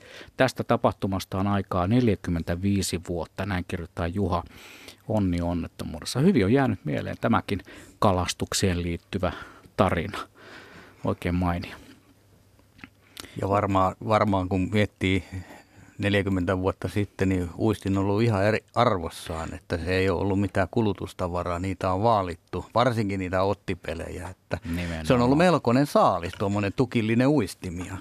Nimenomaan sitä joskus aikoinaan silloin, kun meikäläinenkin oli vähän vaahtosammutinta suurempi, niin odoteltiin aina keväisin, näihin aikoihin itse asiassa, odoteltiin sitä erään firman lehteä, nyt nap kauppaa, josta sitten niitä ihmeellisiä kalatarinoita luettiin. Niissä oli muuten hienoja storeja oli, siihen oli. aikaan, Oike, oikein mainioita tarinoita. Osa tietysti ruotsalaisilta ihmeellisiltä haukijärviltä ja, ja niiltä lohijoilta, mutta kyllähän ne tietysti kaikkia liikutti ja viehätti ja ennen kaikkea sitten niitä vieheiden kuvia katseltiin ja jos budjetti antoi periksi tai äidin budjetti antoi periksi, niin haettiin sieltä sitten joku miehen, joka jäi sitten ensimmäisellä heitolla pohjaan.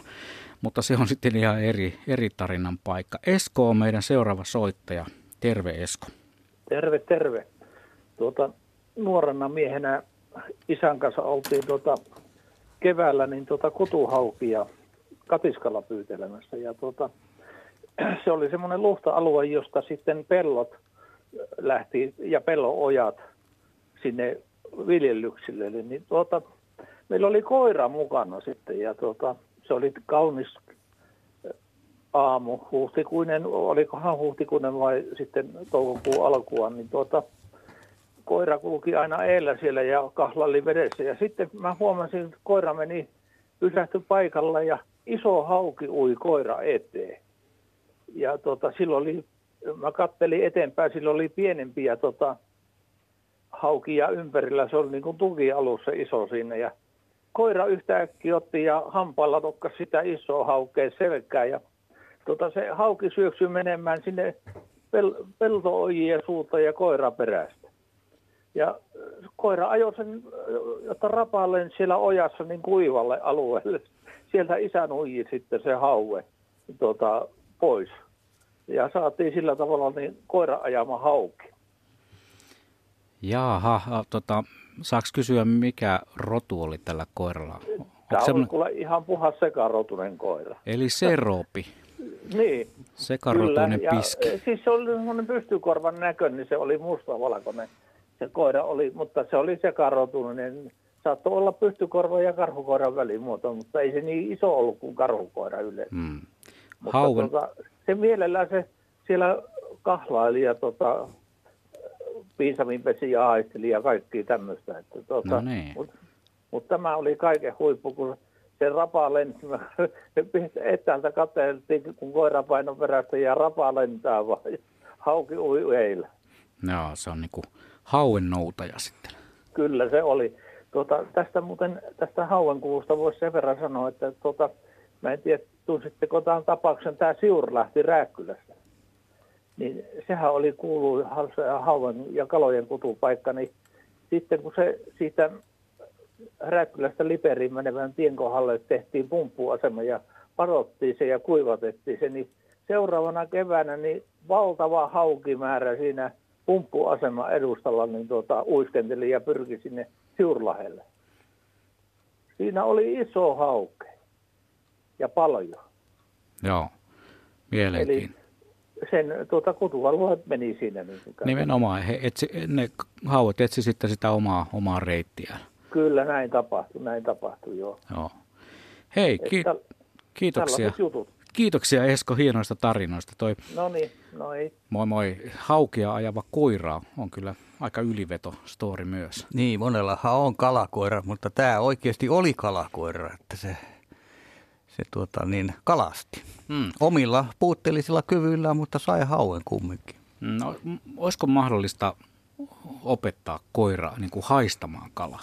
No kyllä siinä varmaan voi olla vähän vaikeuksia, mutta toisaalta kyllähän näitä on näitä ruumiskoiriakin, että, että, että miksei, ei se täysin mahdotonta ole. Joo, tuli vaan mieleen tuossa aika siistiä, kun veneen keulassa olisi tämmöinen äh, tota, esimerkiksi sen, niin kuin Erkki suosii näitä rasvaevällisiä, niin rasvaevän haistava koira tietäisi aina sitten missä kohtaa pistää vieheen pihalle.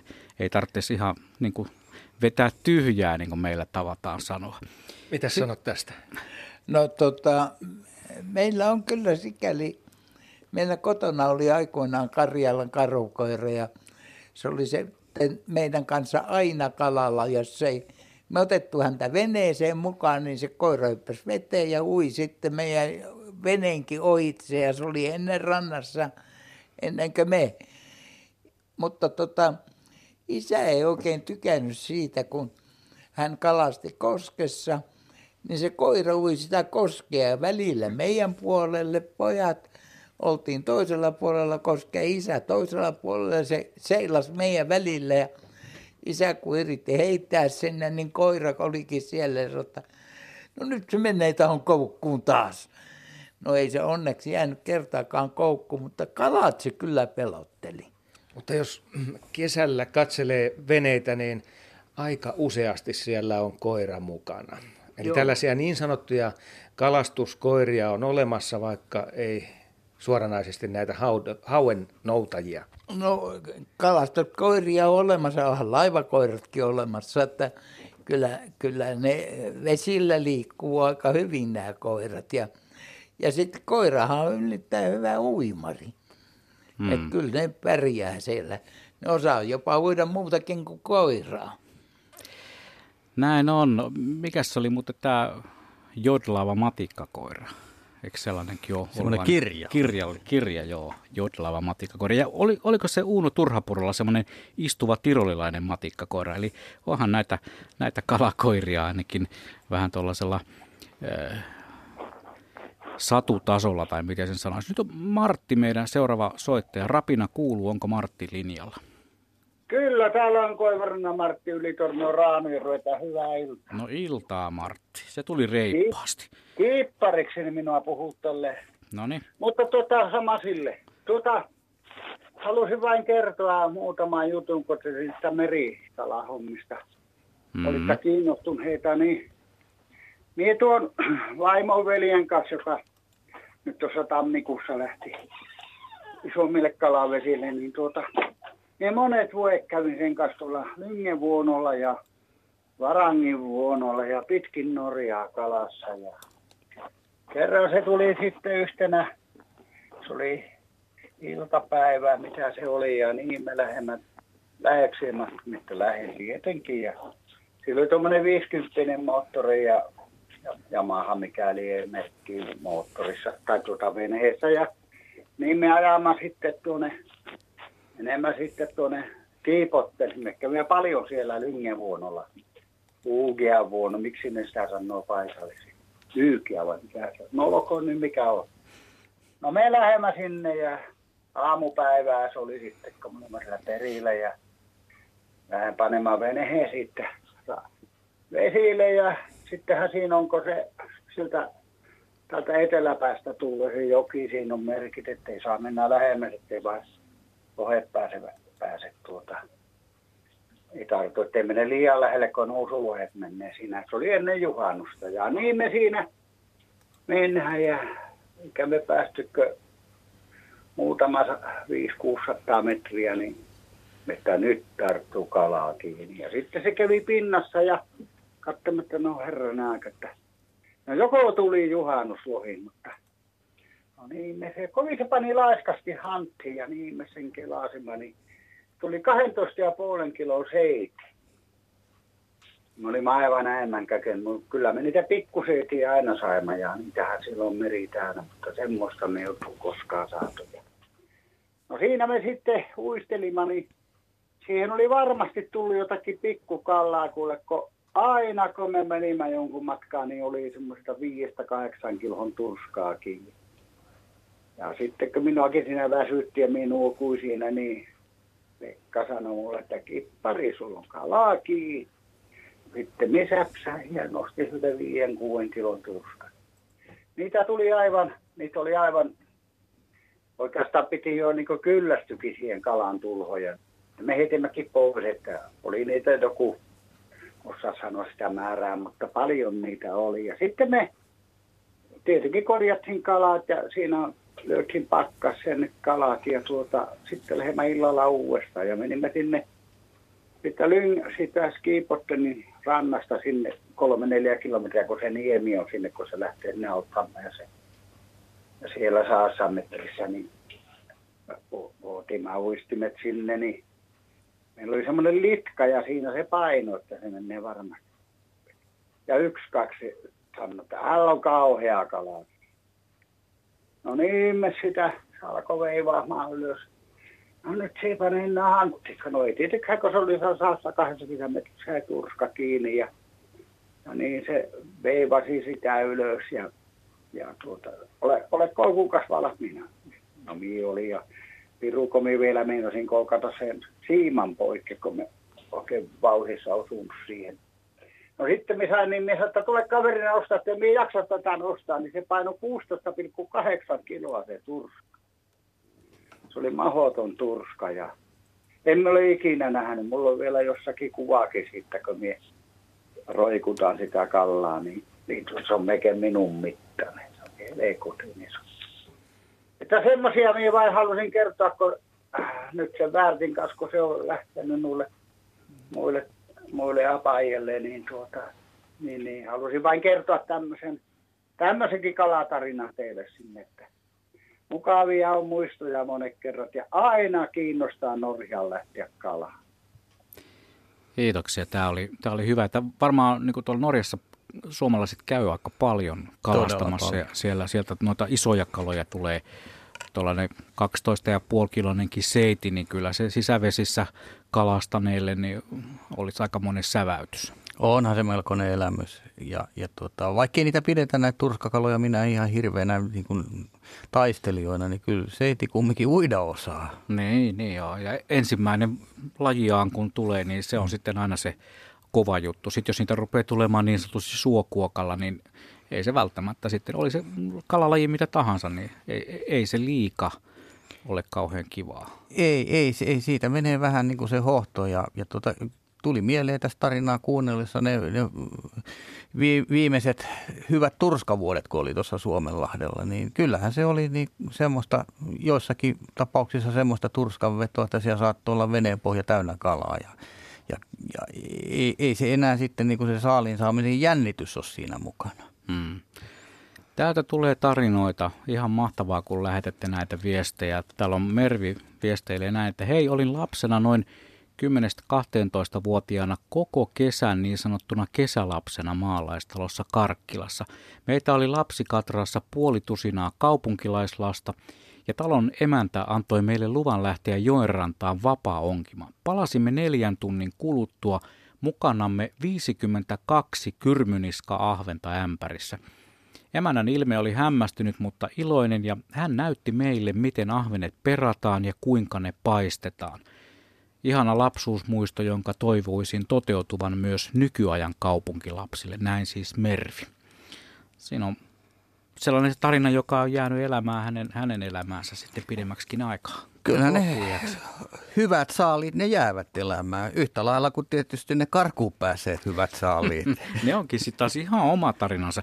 Jos jollain olisi oikein, oikein hyvä tarina sellaisesta karkuun pääseestä, niitähän kyllä kerrotaan, että voi voi, eihän tuo vielä mitään, mutta tämä, se on, se on ihan oma taiteen lajinsa tämä karkuun päässeistä kaloista tarinointi.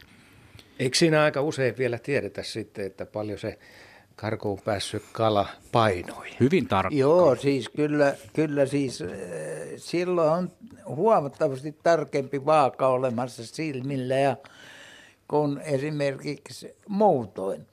Että tota, kuka sitä nyt isompaa pietakalaa laskeekaan karkuun, kaikki ne isovia on. Kyllä se, niin, jatka vaan Markku. Niin, että kyllä se jossain tapauksessa on mahdollistakin, että tuota se tiedetään se karkuun päässeen kala, kalan koko. Ja mun on pakko ottaa tuosta kiinni, nimittäin tarina on sen verran hyvä. Ja, ja tuota, tapahtui 2016 vuonna, me oltiin tuolla World Predator Classic-kilpailussa Hollannissa harjoittelemassa siihen kilpailuun varten. Ja, ja sitten tuota, veneestä kalastettiin siinä ja nähtiin, kun uistinta seurasi seurasi tuota niin semmoinen valtavan kokoinen hauki. Ja, ja tuota, ennen kuin mä nostin sen, sen tuota, uistimme ylös, niin mä sen hetkeksi pysäytin siihen veneen viereen ja silloin se hauki nappasi sen. Ja mä en lyönyt mitään vastaiskua, vaan mä vaan lähdin seuraamaan vavalla sitä, kun se hauki majesteetillisesti lähti uimaan pois. Se avasi suunsa ja mä otin uistimeni pois ja me lyötiin plotteriin heti merkki, että tässä se on. No sitten kilpailussa, kun tuli tuli se päivä, päivä, kun päästiin kisaamaan, niin tietenkin me lähdettiin yrittämään sitä haukea, että se olisi ollut tuonut todella hyvät pisteet. Ja, ja tota, ei saatu sitä, saatiin toinen hauki ja saatiin sitten ahvenet, saatiin kuuhat, me saatiin niin sanotusti meidän tuloskortti täytteet. Meillä oli kaikki vaadittavat kalat sille päivälle ja sitten siinä mietittiin, että miten me parannetaan meidän sijoitusta ja päätettiin sitten, yritetään vähän kalastaa isompia ahvenia, että se on helpoin tapa, että saadaan lisää pituutta meidän tulokseen. Ja kalastettiin sitten sitä ahventa ja tultiin rantaa pitkin sähkömoottorilla venettä ajaen ja, ja heiteltiin siinä ja tultiin lähelle sitä aluetta, missä tämä iso hauki oli ollut. Se oli semmoinen laaja vitaikkoalue ja sen ulkoreunassa oli semmoinen brittivene, jossa oli tota, niin, semmoinen Gary Palmer-niminen kalastaja mukana. Ja ne näki, kun me tultiin sieltä, niin ne lähti tietysti, kun oli kilpailutilanne, ne lähti blokkaamaan meidän etenemismahdollisuus siitä. Ja, eli lähtivät ajamaan suoraan kohti rantaa estääkseen meitä, ettei me tulla niin kuin sinne heidän niin sanotusti varaamalleen paikalle. Ja, ja tota, no niin, me jouduttiin väistää ja lähteä niin kuin sitä kiertää sitä ruovikkoa tai vitaikkoa ulkokautta. Ja, ja siinä kävi sillä lailla, että nämä britit, kun oli sitä ahventa kalastaneet siinä vitaikon ulkoreunassa, niin ne osu just sille kohdalle, missä se iso hauki oli. Ja nehän sai sen. Ja me katsottiin siinä mun kaveri Anttila Antin kanssa, katsottiin veneestä, kun oltiin vieressä siinä sitä väsytystä ja sitä, että kun ne sai sen siitä haavittuu veneeseen ja valtava huuto ja tuuletus kuule veneessä niin, että varmaan vähän pidemmälläkin näkivät sen ja ja tota, se oli 125 senttiä ja, ja tiedän, että mulla on ollut se hauki kiinni. Kiinni, no karannut ja karannut, mutta kumminkin.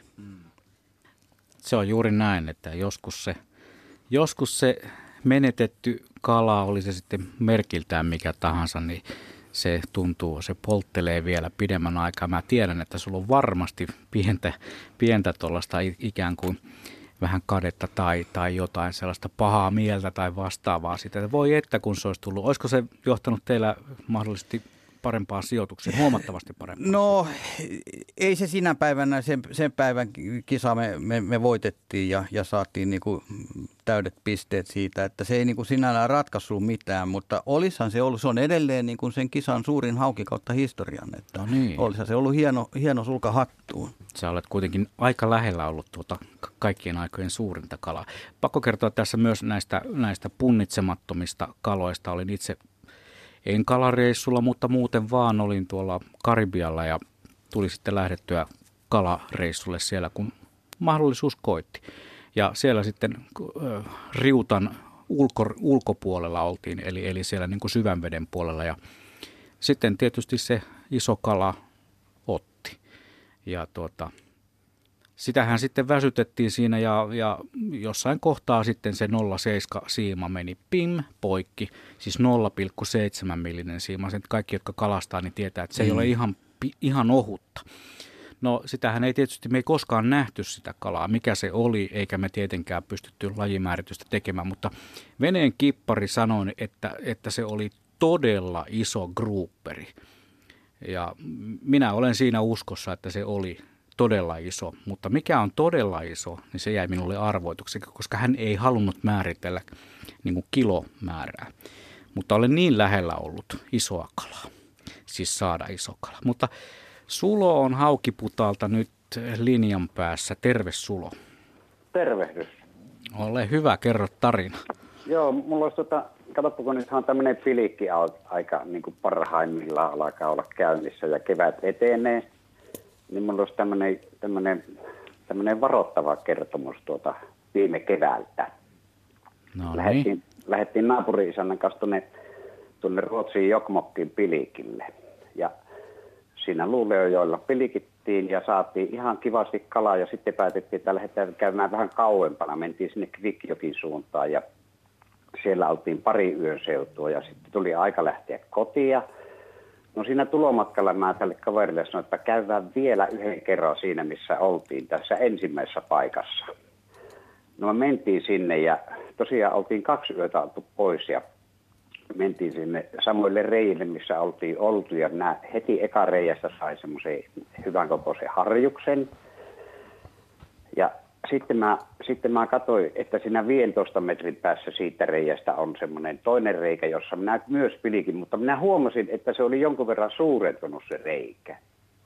Ja se jää oli vähän semmoista, että, että ei semmoista enää valakosta jäätä, mutta semmoista tummaa, niin mä laskin omassa mielessäni, että kun mä menen konttaamalla tuohon, tuohon lähelle, niin niin kyllä mä pystyn sitten pilikkiä. Mähän konttasin varovasti siihen reijän lähelle ja ojennin käteeni pitkälle sinne ja puotin pilikin tuota sinne, sinne vetteen, niin yhtäkkiä se petti sen jää. Mä olin, siellä, mä olin siis siellä ui sitten siellä jäitten seassa.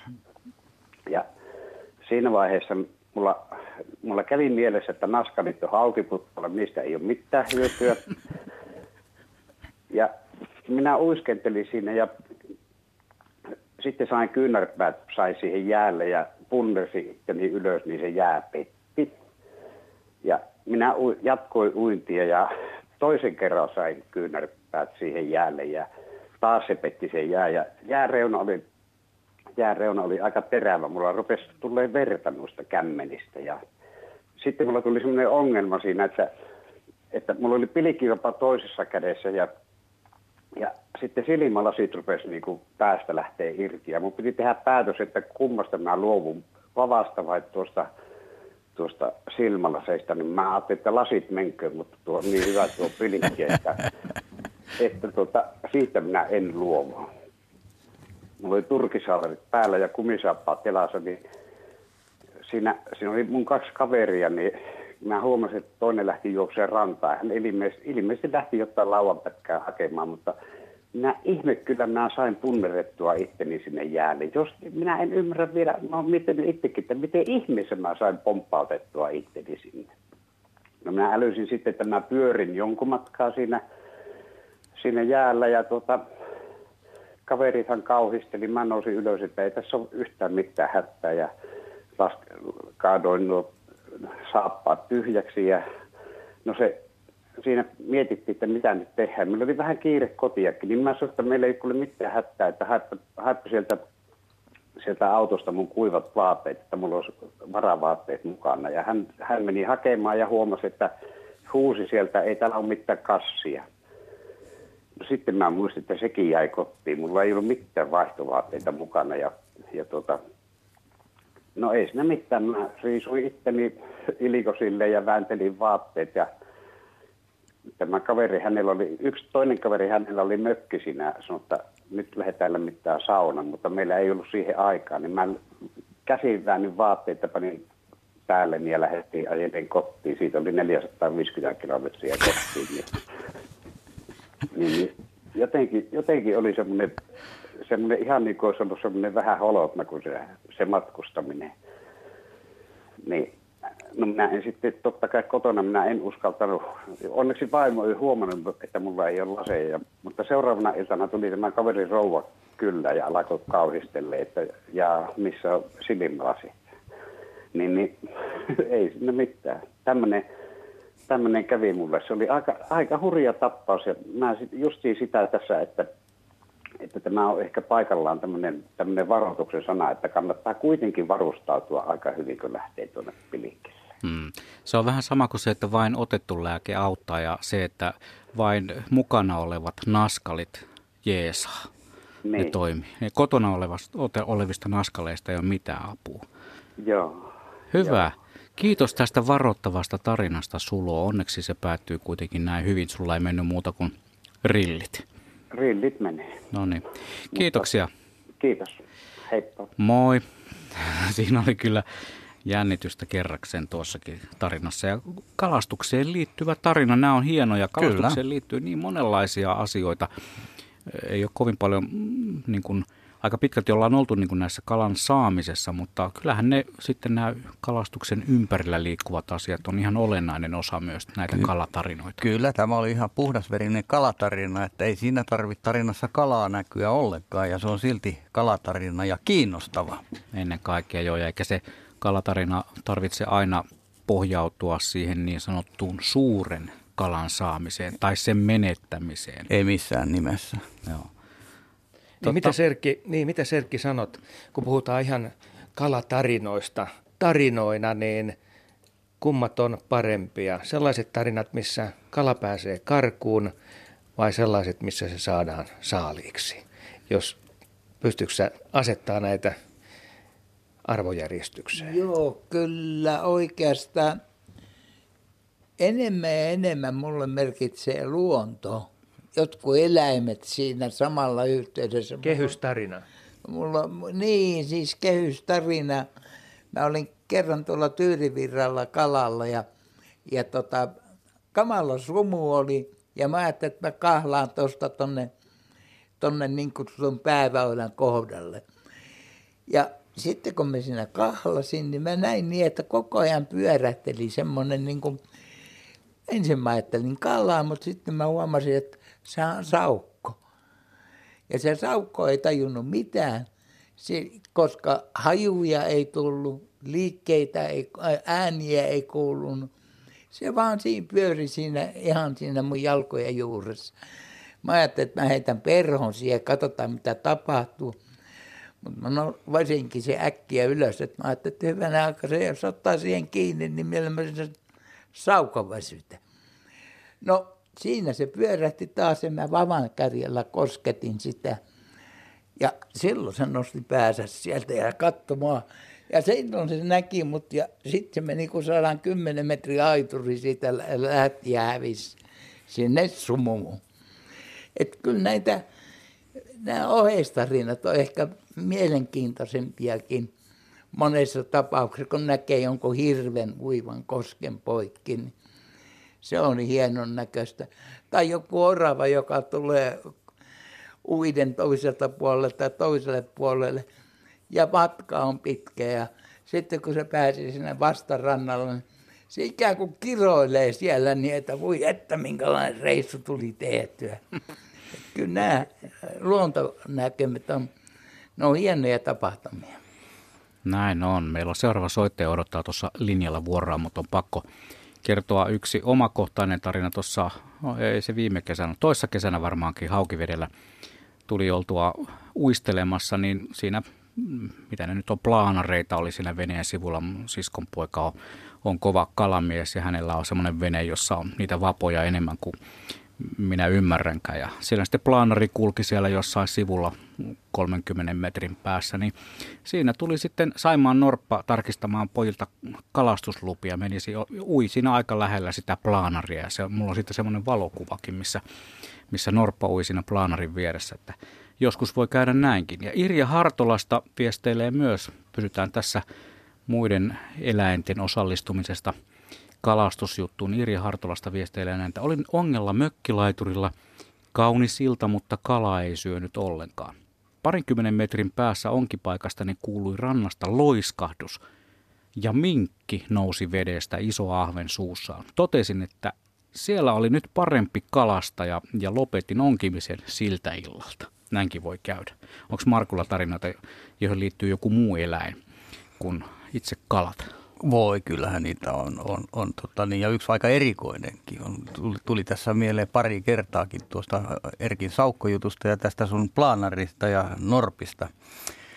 Tapahtui joskus tuossa, taisi olla 2000-luvun alkua, oltiin kavereiden kanssa meritaimenta heittämässä tuossa Helsingin edustalla ja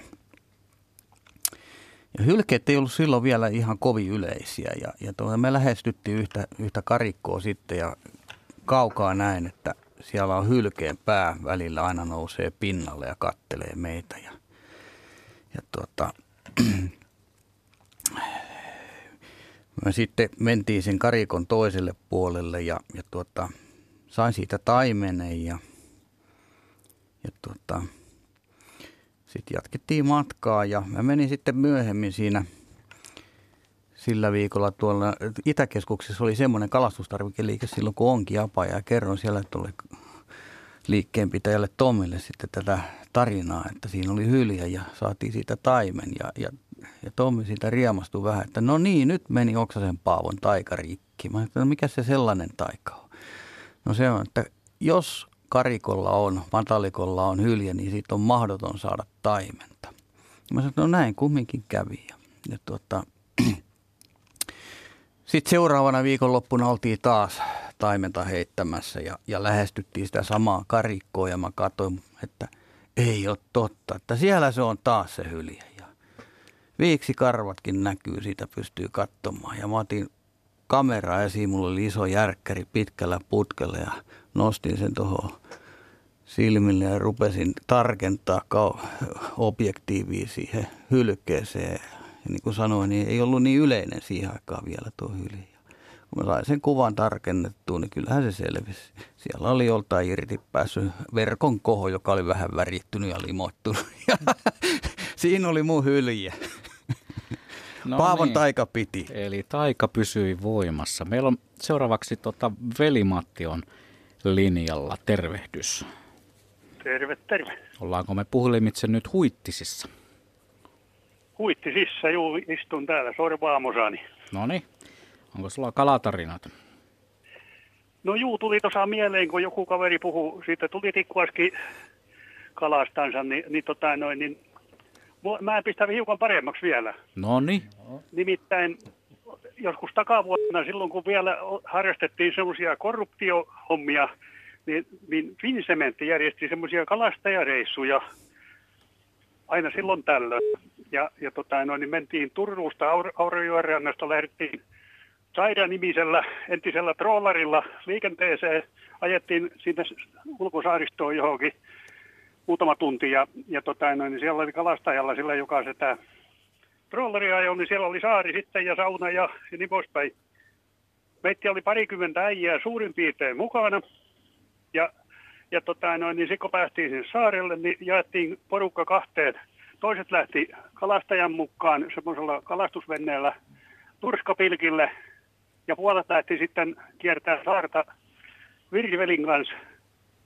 Ja, ja tota, noin, niin annettiin semmoinen umpikalainen apu jokaiselle kouraa ja, ja, ja tota, noin, niin siinäkin värkissä, minkä mä sain, niin, niin oli, oli, tota, noin, niin se oli se niin köysi se, se siima ja, ja 33 grammanen uistiin semmoinen niin alumiinipellin palaa siellä päässä. Ja piti haukia koittaa kiinni sieltä saarirannasta. Ja, no, sitten lähdettiin kahteen mieheen näin, että, että ei saanut lähteä yksinään, kun oli rannat vähän liukkaita, niin ettei tule vahinkoita. Ja kierrettiin saarta hiljaksi ja heiteltiin ja mun jäi sitten tota noin, niin muistimeni rantaruohoon johonkin kiinni ja kiskoin sen sieltä sitten väkisin pois, kun tiesin, kun se siima varmaan kestää, että ei katkee. Ja oli se niin paksun näköistä. Ja se tuli sieltä sitten ja, ja lensi niin kuin ohjus sitten, sitten jalkaini juureen ja mä rupesin piiskaa tota, sitten ruohoa irti siitä uistimesta, niin huomasin, että ei heikkari, tuollahan on tota, noin, niin kiiltää. Ja otin sen sitten kätteeni sieltä sen uistimen ja, ja, ja tota, noin, niin siellä oli semmoinen 19 milliä pitkä. Siitä ei saanut selvää, että onko se, minkä merkkinenkä se kala, oliko hän turskanpoikainen vai mikäli. Mutta tota, noin, niin kala oli joka tapauksessa ja meisin jo, että, että heittäisin sitten mereen, mutta mutta sitten tuli mieleen, että mutta tämähän on kalakilpailu, että ei saalista saa pois heittää, se voi olla tarpeellista.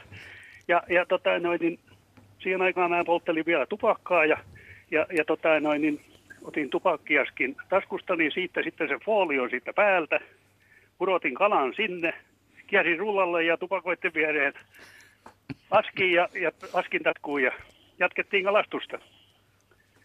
No sitten kun oli se määräaika täyteen, tuli se, että mikä siinä nyt sitten oliko se tunti vai puolentoista aikaa sitä kiertää sitä saarta, niin mentiin laivalle takaisin ja sitten oli punnitusten vuoro. Turskamiehet oli saaneet yhden, pil, pilkillä yhden turskan, ettei sitäkään tullut kauheasti. Ja sitten ne rupesivat katselemaan, että, että ja virvelimiesten täytyy varmaan arpoa, kun ne ei ole kellään saalista. Ja, ja tota, noin, niin mä sitä sitten oli oli hauska siinä sitten sanoa, ja, ja tota, noin, että, että ei parane vielä arpua, että täytyy tarkastaa saaliit ensin. Ja nostin sen sitten siinä taskustani valloa vastaan nähtäväksi, niin oli kauhean meteli, että ei ton kokkoisella kalalla saa kalakilpailua sentään voittaa. Mutta ei siinä mitään auttanut, mulla oli ainoa kala. Ja voitto tuli. No, voitto tuli ja, ja hyvät palkinnot ja, ja sitten mentiin seuraavana aamuna sitten vielä tehdaskäynnille, kun tämä oli tosiaan se meidän järjestämä juttu, niin, niin mentiin sitten, sitten tota noin, niin siellä pareiden laboratorioon, betonilaboratorioon siellä, niin laboratoriomestari, mikä hän oli johtaja, niin henkilökohtaisesti unnitti sen semmoisella semmoisella pienellä vaakalla, semmoisella, mikä oli, oli hiukan tarkempi. Niin se oli, en tiedä oliko hän yhtään kuivahtanut, että saattoi olla, että siitä tuhannesosa grammaa oli puronnutkin. Mutta, mutta silloin aamulla se näytti se vaaka 27 tuhannesosa grammaa. Ja no sitten, ei se vielä loppunut. Sitten kun kolme viikkoa, niin tämä retken johtaja soitteli mulle, että arvaas Matti, ku, kuinka paljon se tota, noin Vincementille maksoi se sun kalas kilo. Ja mä sen olin aika hyvän summan, en muista ikään mikä se oli, mutta, mutta tota, noin, niin, 964 miljoonaa markkaa se maksoi. Kilohinta, että oli, se, oli tyyristä kallaa.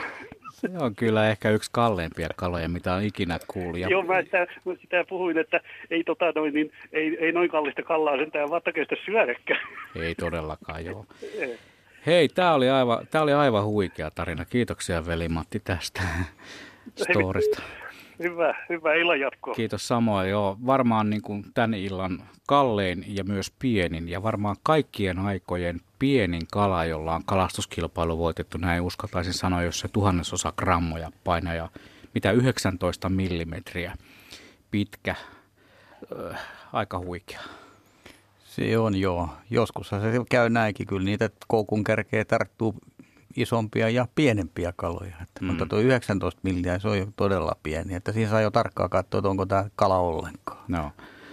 Mulla on sellainenkin harvinaisuus tapahtunut, että olen saanut äh, uistimella, jonka luulin jääneen pohjaan tai raapineen pohjaan, niin siihen oli jäänyt, se oli jäänyt simpukan, simpukkaan kiinni. Ja se on musta aika niin kuin vähän ehkä jo noloa, mutta kuitenkin siitä jäi hyvä mieli, että en, en tiedä kovin montaa ihmistä, joka on saanut virvelillä simpukan.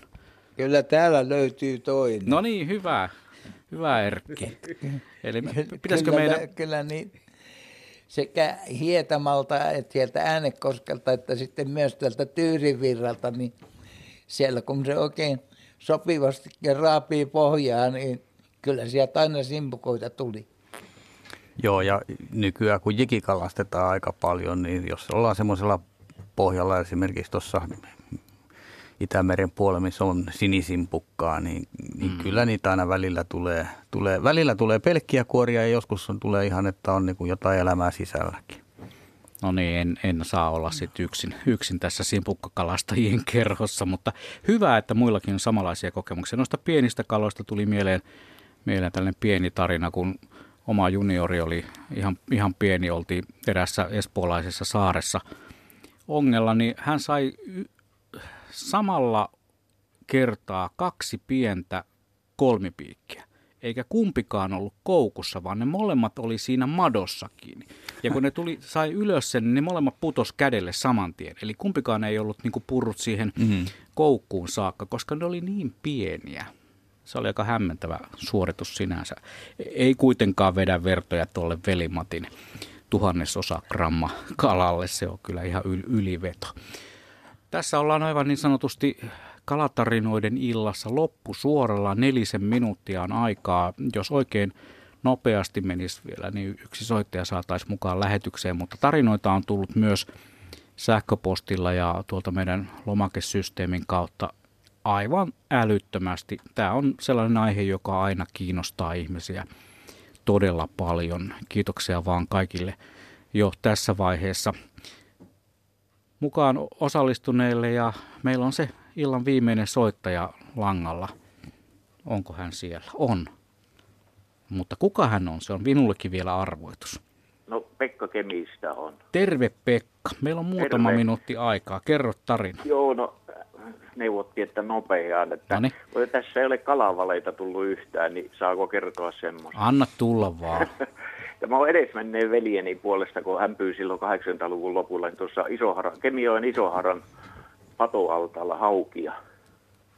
Ja tuota, puukaloilla isoja, oliko yli puukon mitään punavalkoisia puukaloja. Kun ei saa mainostaa, niin rapaala kuitenkin oli. Ja tuota, se oli iso se hauki ja en muista sitä kuinka hän kuitenkin punnitti, mutta kun irrotti pään siitä ja pani tikuun leukojen väliin ja naulasi sen leikkimökin oven päälle, niin orava teki pesään siihen. No niin. Että se oli sen kokoinen hauki. Eli suhteellisen Tätä, kookas. Tämä tarina on tosi. Lapin miehet on yleensä rehellisiä, vaikka minä en Lapista olekaan Kemistä vain, mutta no niin. tämmöistä.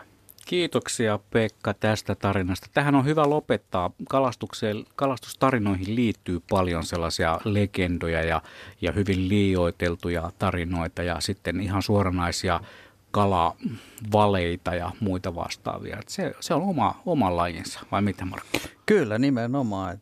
Kyllä kalatarinoissa saa, saa liiotella välillä, välillä ja, ja, ja tuota, kalavaleet on sitten ihan oma, oma lukunsa ja taiten kerrattuna sillä lailla kumminkin, että kuulija ymmärtää, että nyt ollaan palturin puolella, niin, niin ne on ihan loistavia tarinoita nekin. No sitten saattaa olla vielä se, että muisti pettää. Hyvin olennaisia tarinoita tulee sillä, että ei muista mitä on kala ollut. Joo, ja sitten sama tarina eri suusta kuultuna, niin se onkin ihan erilainen. Että, että näin, näin, näin siinä käy, että se muisti tekee omat pienet tepposensa. Ja aika useinhan nuo kalatarinoiden, varsinkin niiden vähän liioiteltujen tarinoiden kalat, ne tuppaavat kasvamaan. Oletteko muuten sellaisen törmänneet, että vuosittain tulee puoli kiloa, kilo lisää? Kyllä, se pitää paikkansa ja, ja vielä jos ajatellaan näitä pohjoisen olosuhteita, niin ei se, että kukaan alle nelikilosta kalaa on koskaan. Joo, tähän voisi heittää yhden vitsin. No vitsit ei varsinaisesti ole kalatarinoita, mutta tähän kalan kasvuun liittyen. Niin, niin tota. Mä en nyt Erkki käytä vaikka sua älä pahastu tässä vitsissä tuota, niin yhtenä tarinan henkilönä. Niin ethän pahastu. En, en, en missään nimessä. Joo, koska tässä, tässä, tässä tuota, normaalisti en, en halua ketään lähteä niin kuin sillä lailla niin kuin mollaamaan. Tähän liittyy semmoinen oma, ja, miten on sanonut, sivujuonne, mutta tarina kertoo äitilohesta ja, ja, ja smoltista, eli tota, niin poikaslohesta. Ne oli, oli tuolla tota, Tenojoella siellä koskessa ja, ja tota, poikainen katteli siinä, kun iso kojamo ui siitä ohi ja voivotteli sitten äitilohelle, että voi voi voi, kumpa minäkin kasvasin nopeasti noin isoksi kojamoksi. Niin äitilohi sanoi, että kuule se käy nopeasti, näetkö tuon perhon tuossa – että käyppä ja nipistä sitä. Se on er, Norelli Erkin perho, että huomenna saat Väksyn torilla jo 10 kiloinen. Tähän on hyvä lopettaa. Kello on 20. Kiitoksia seurasta.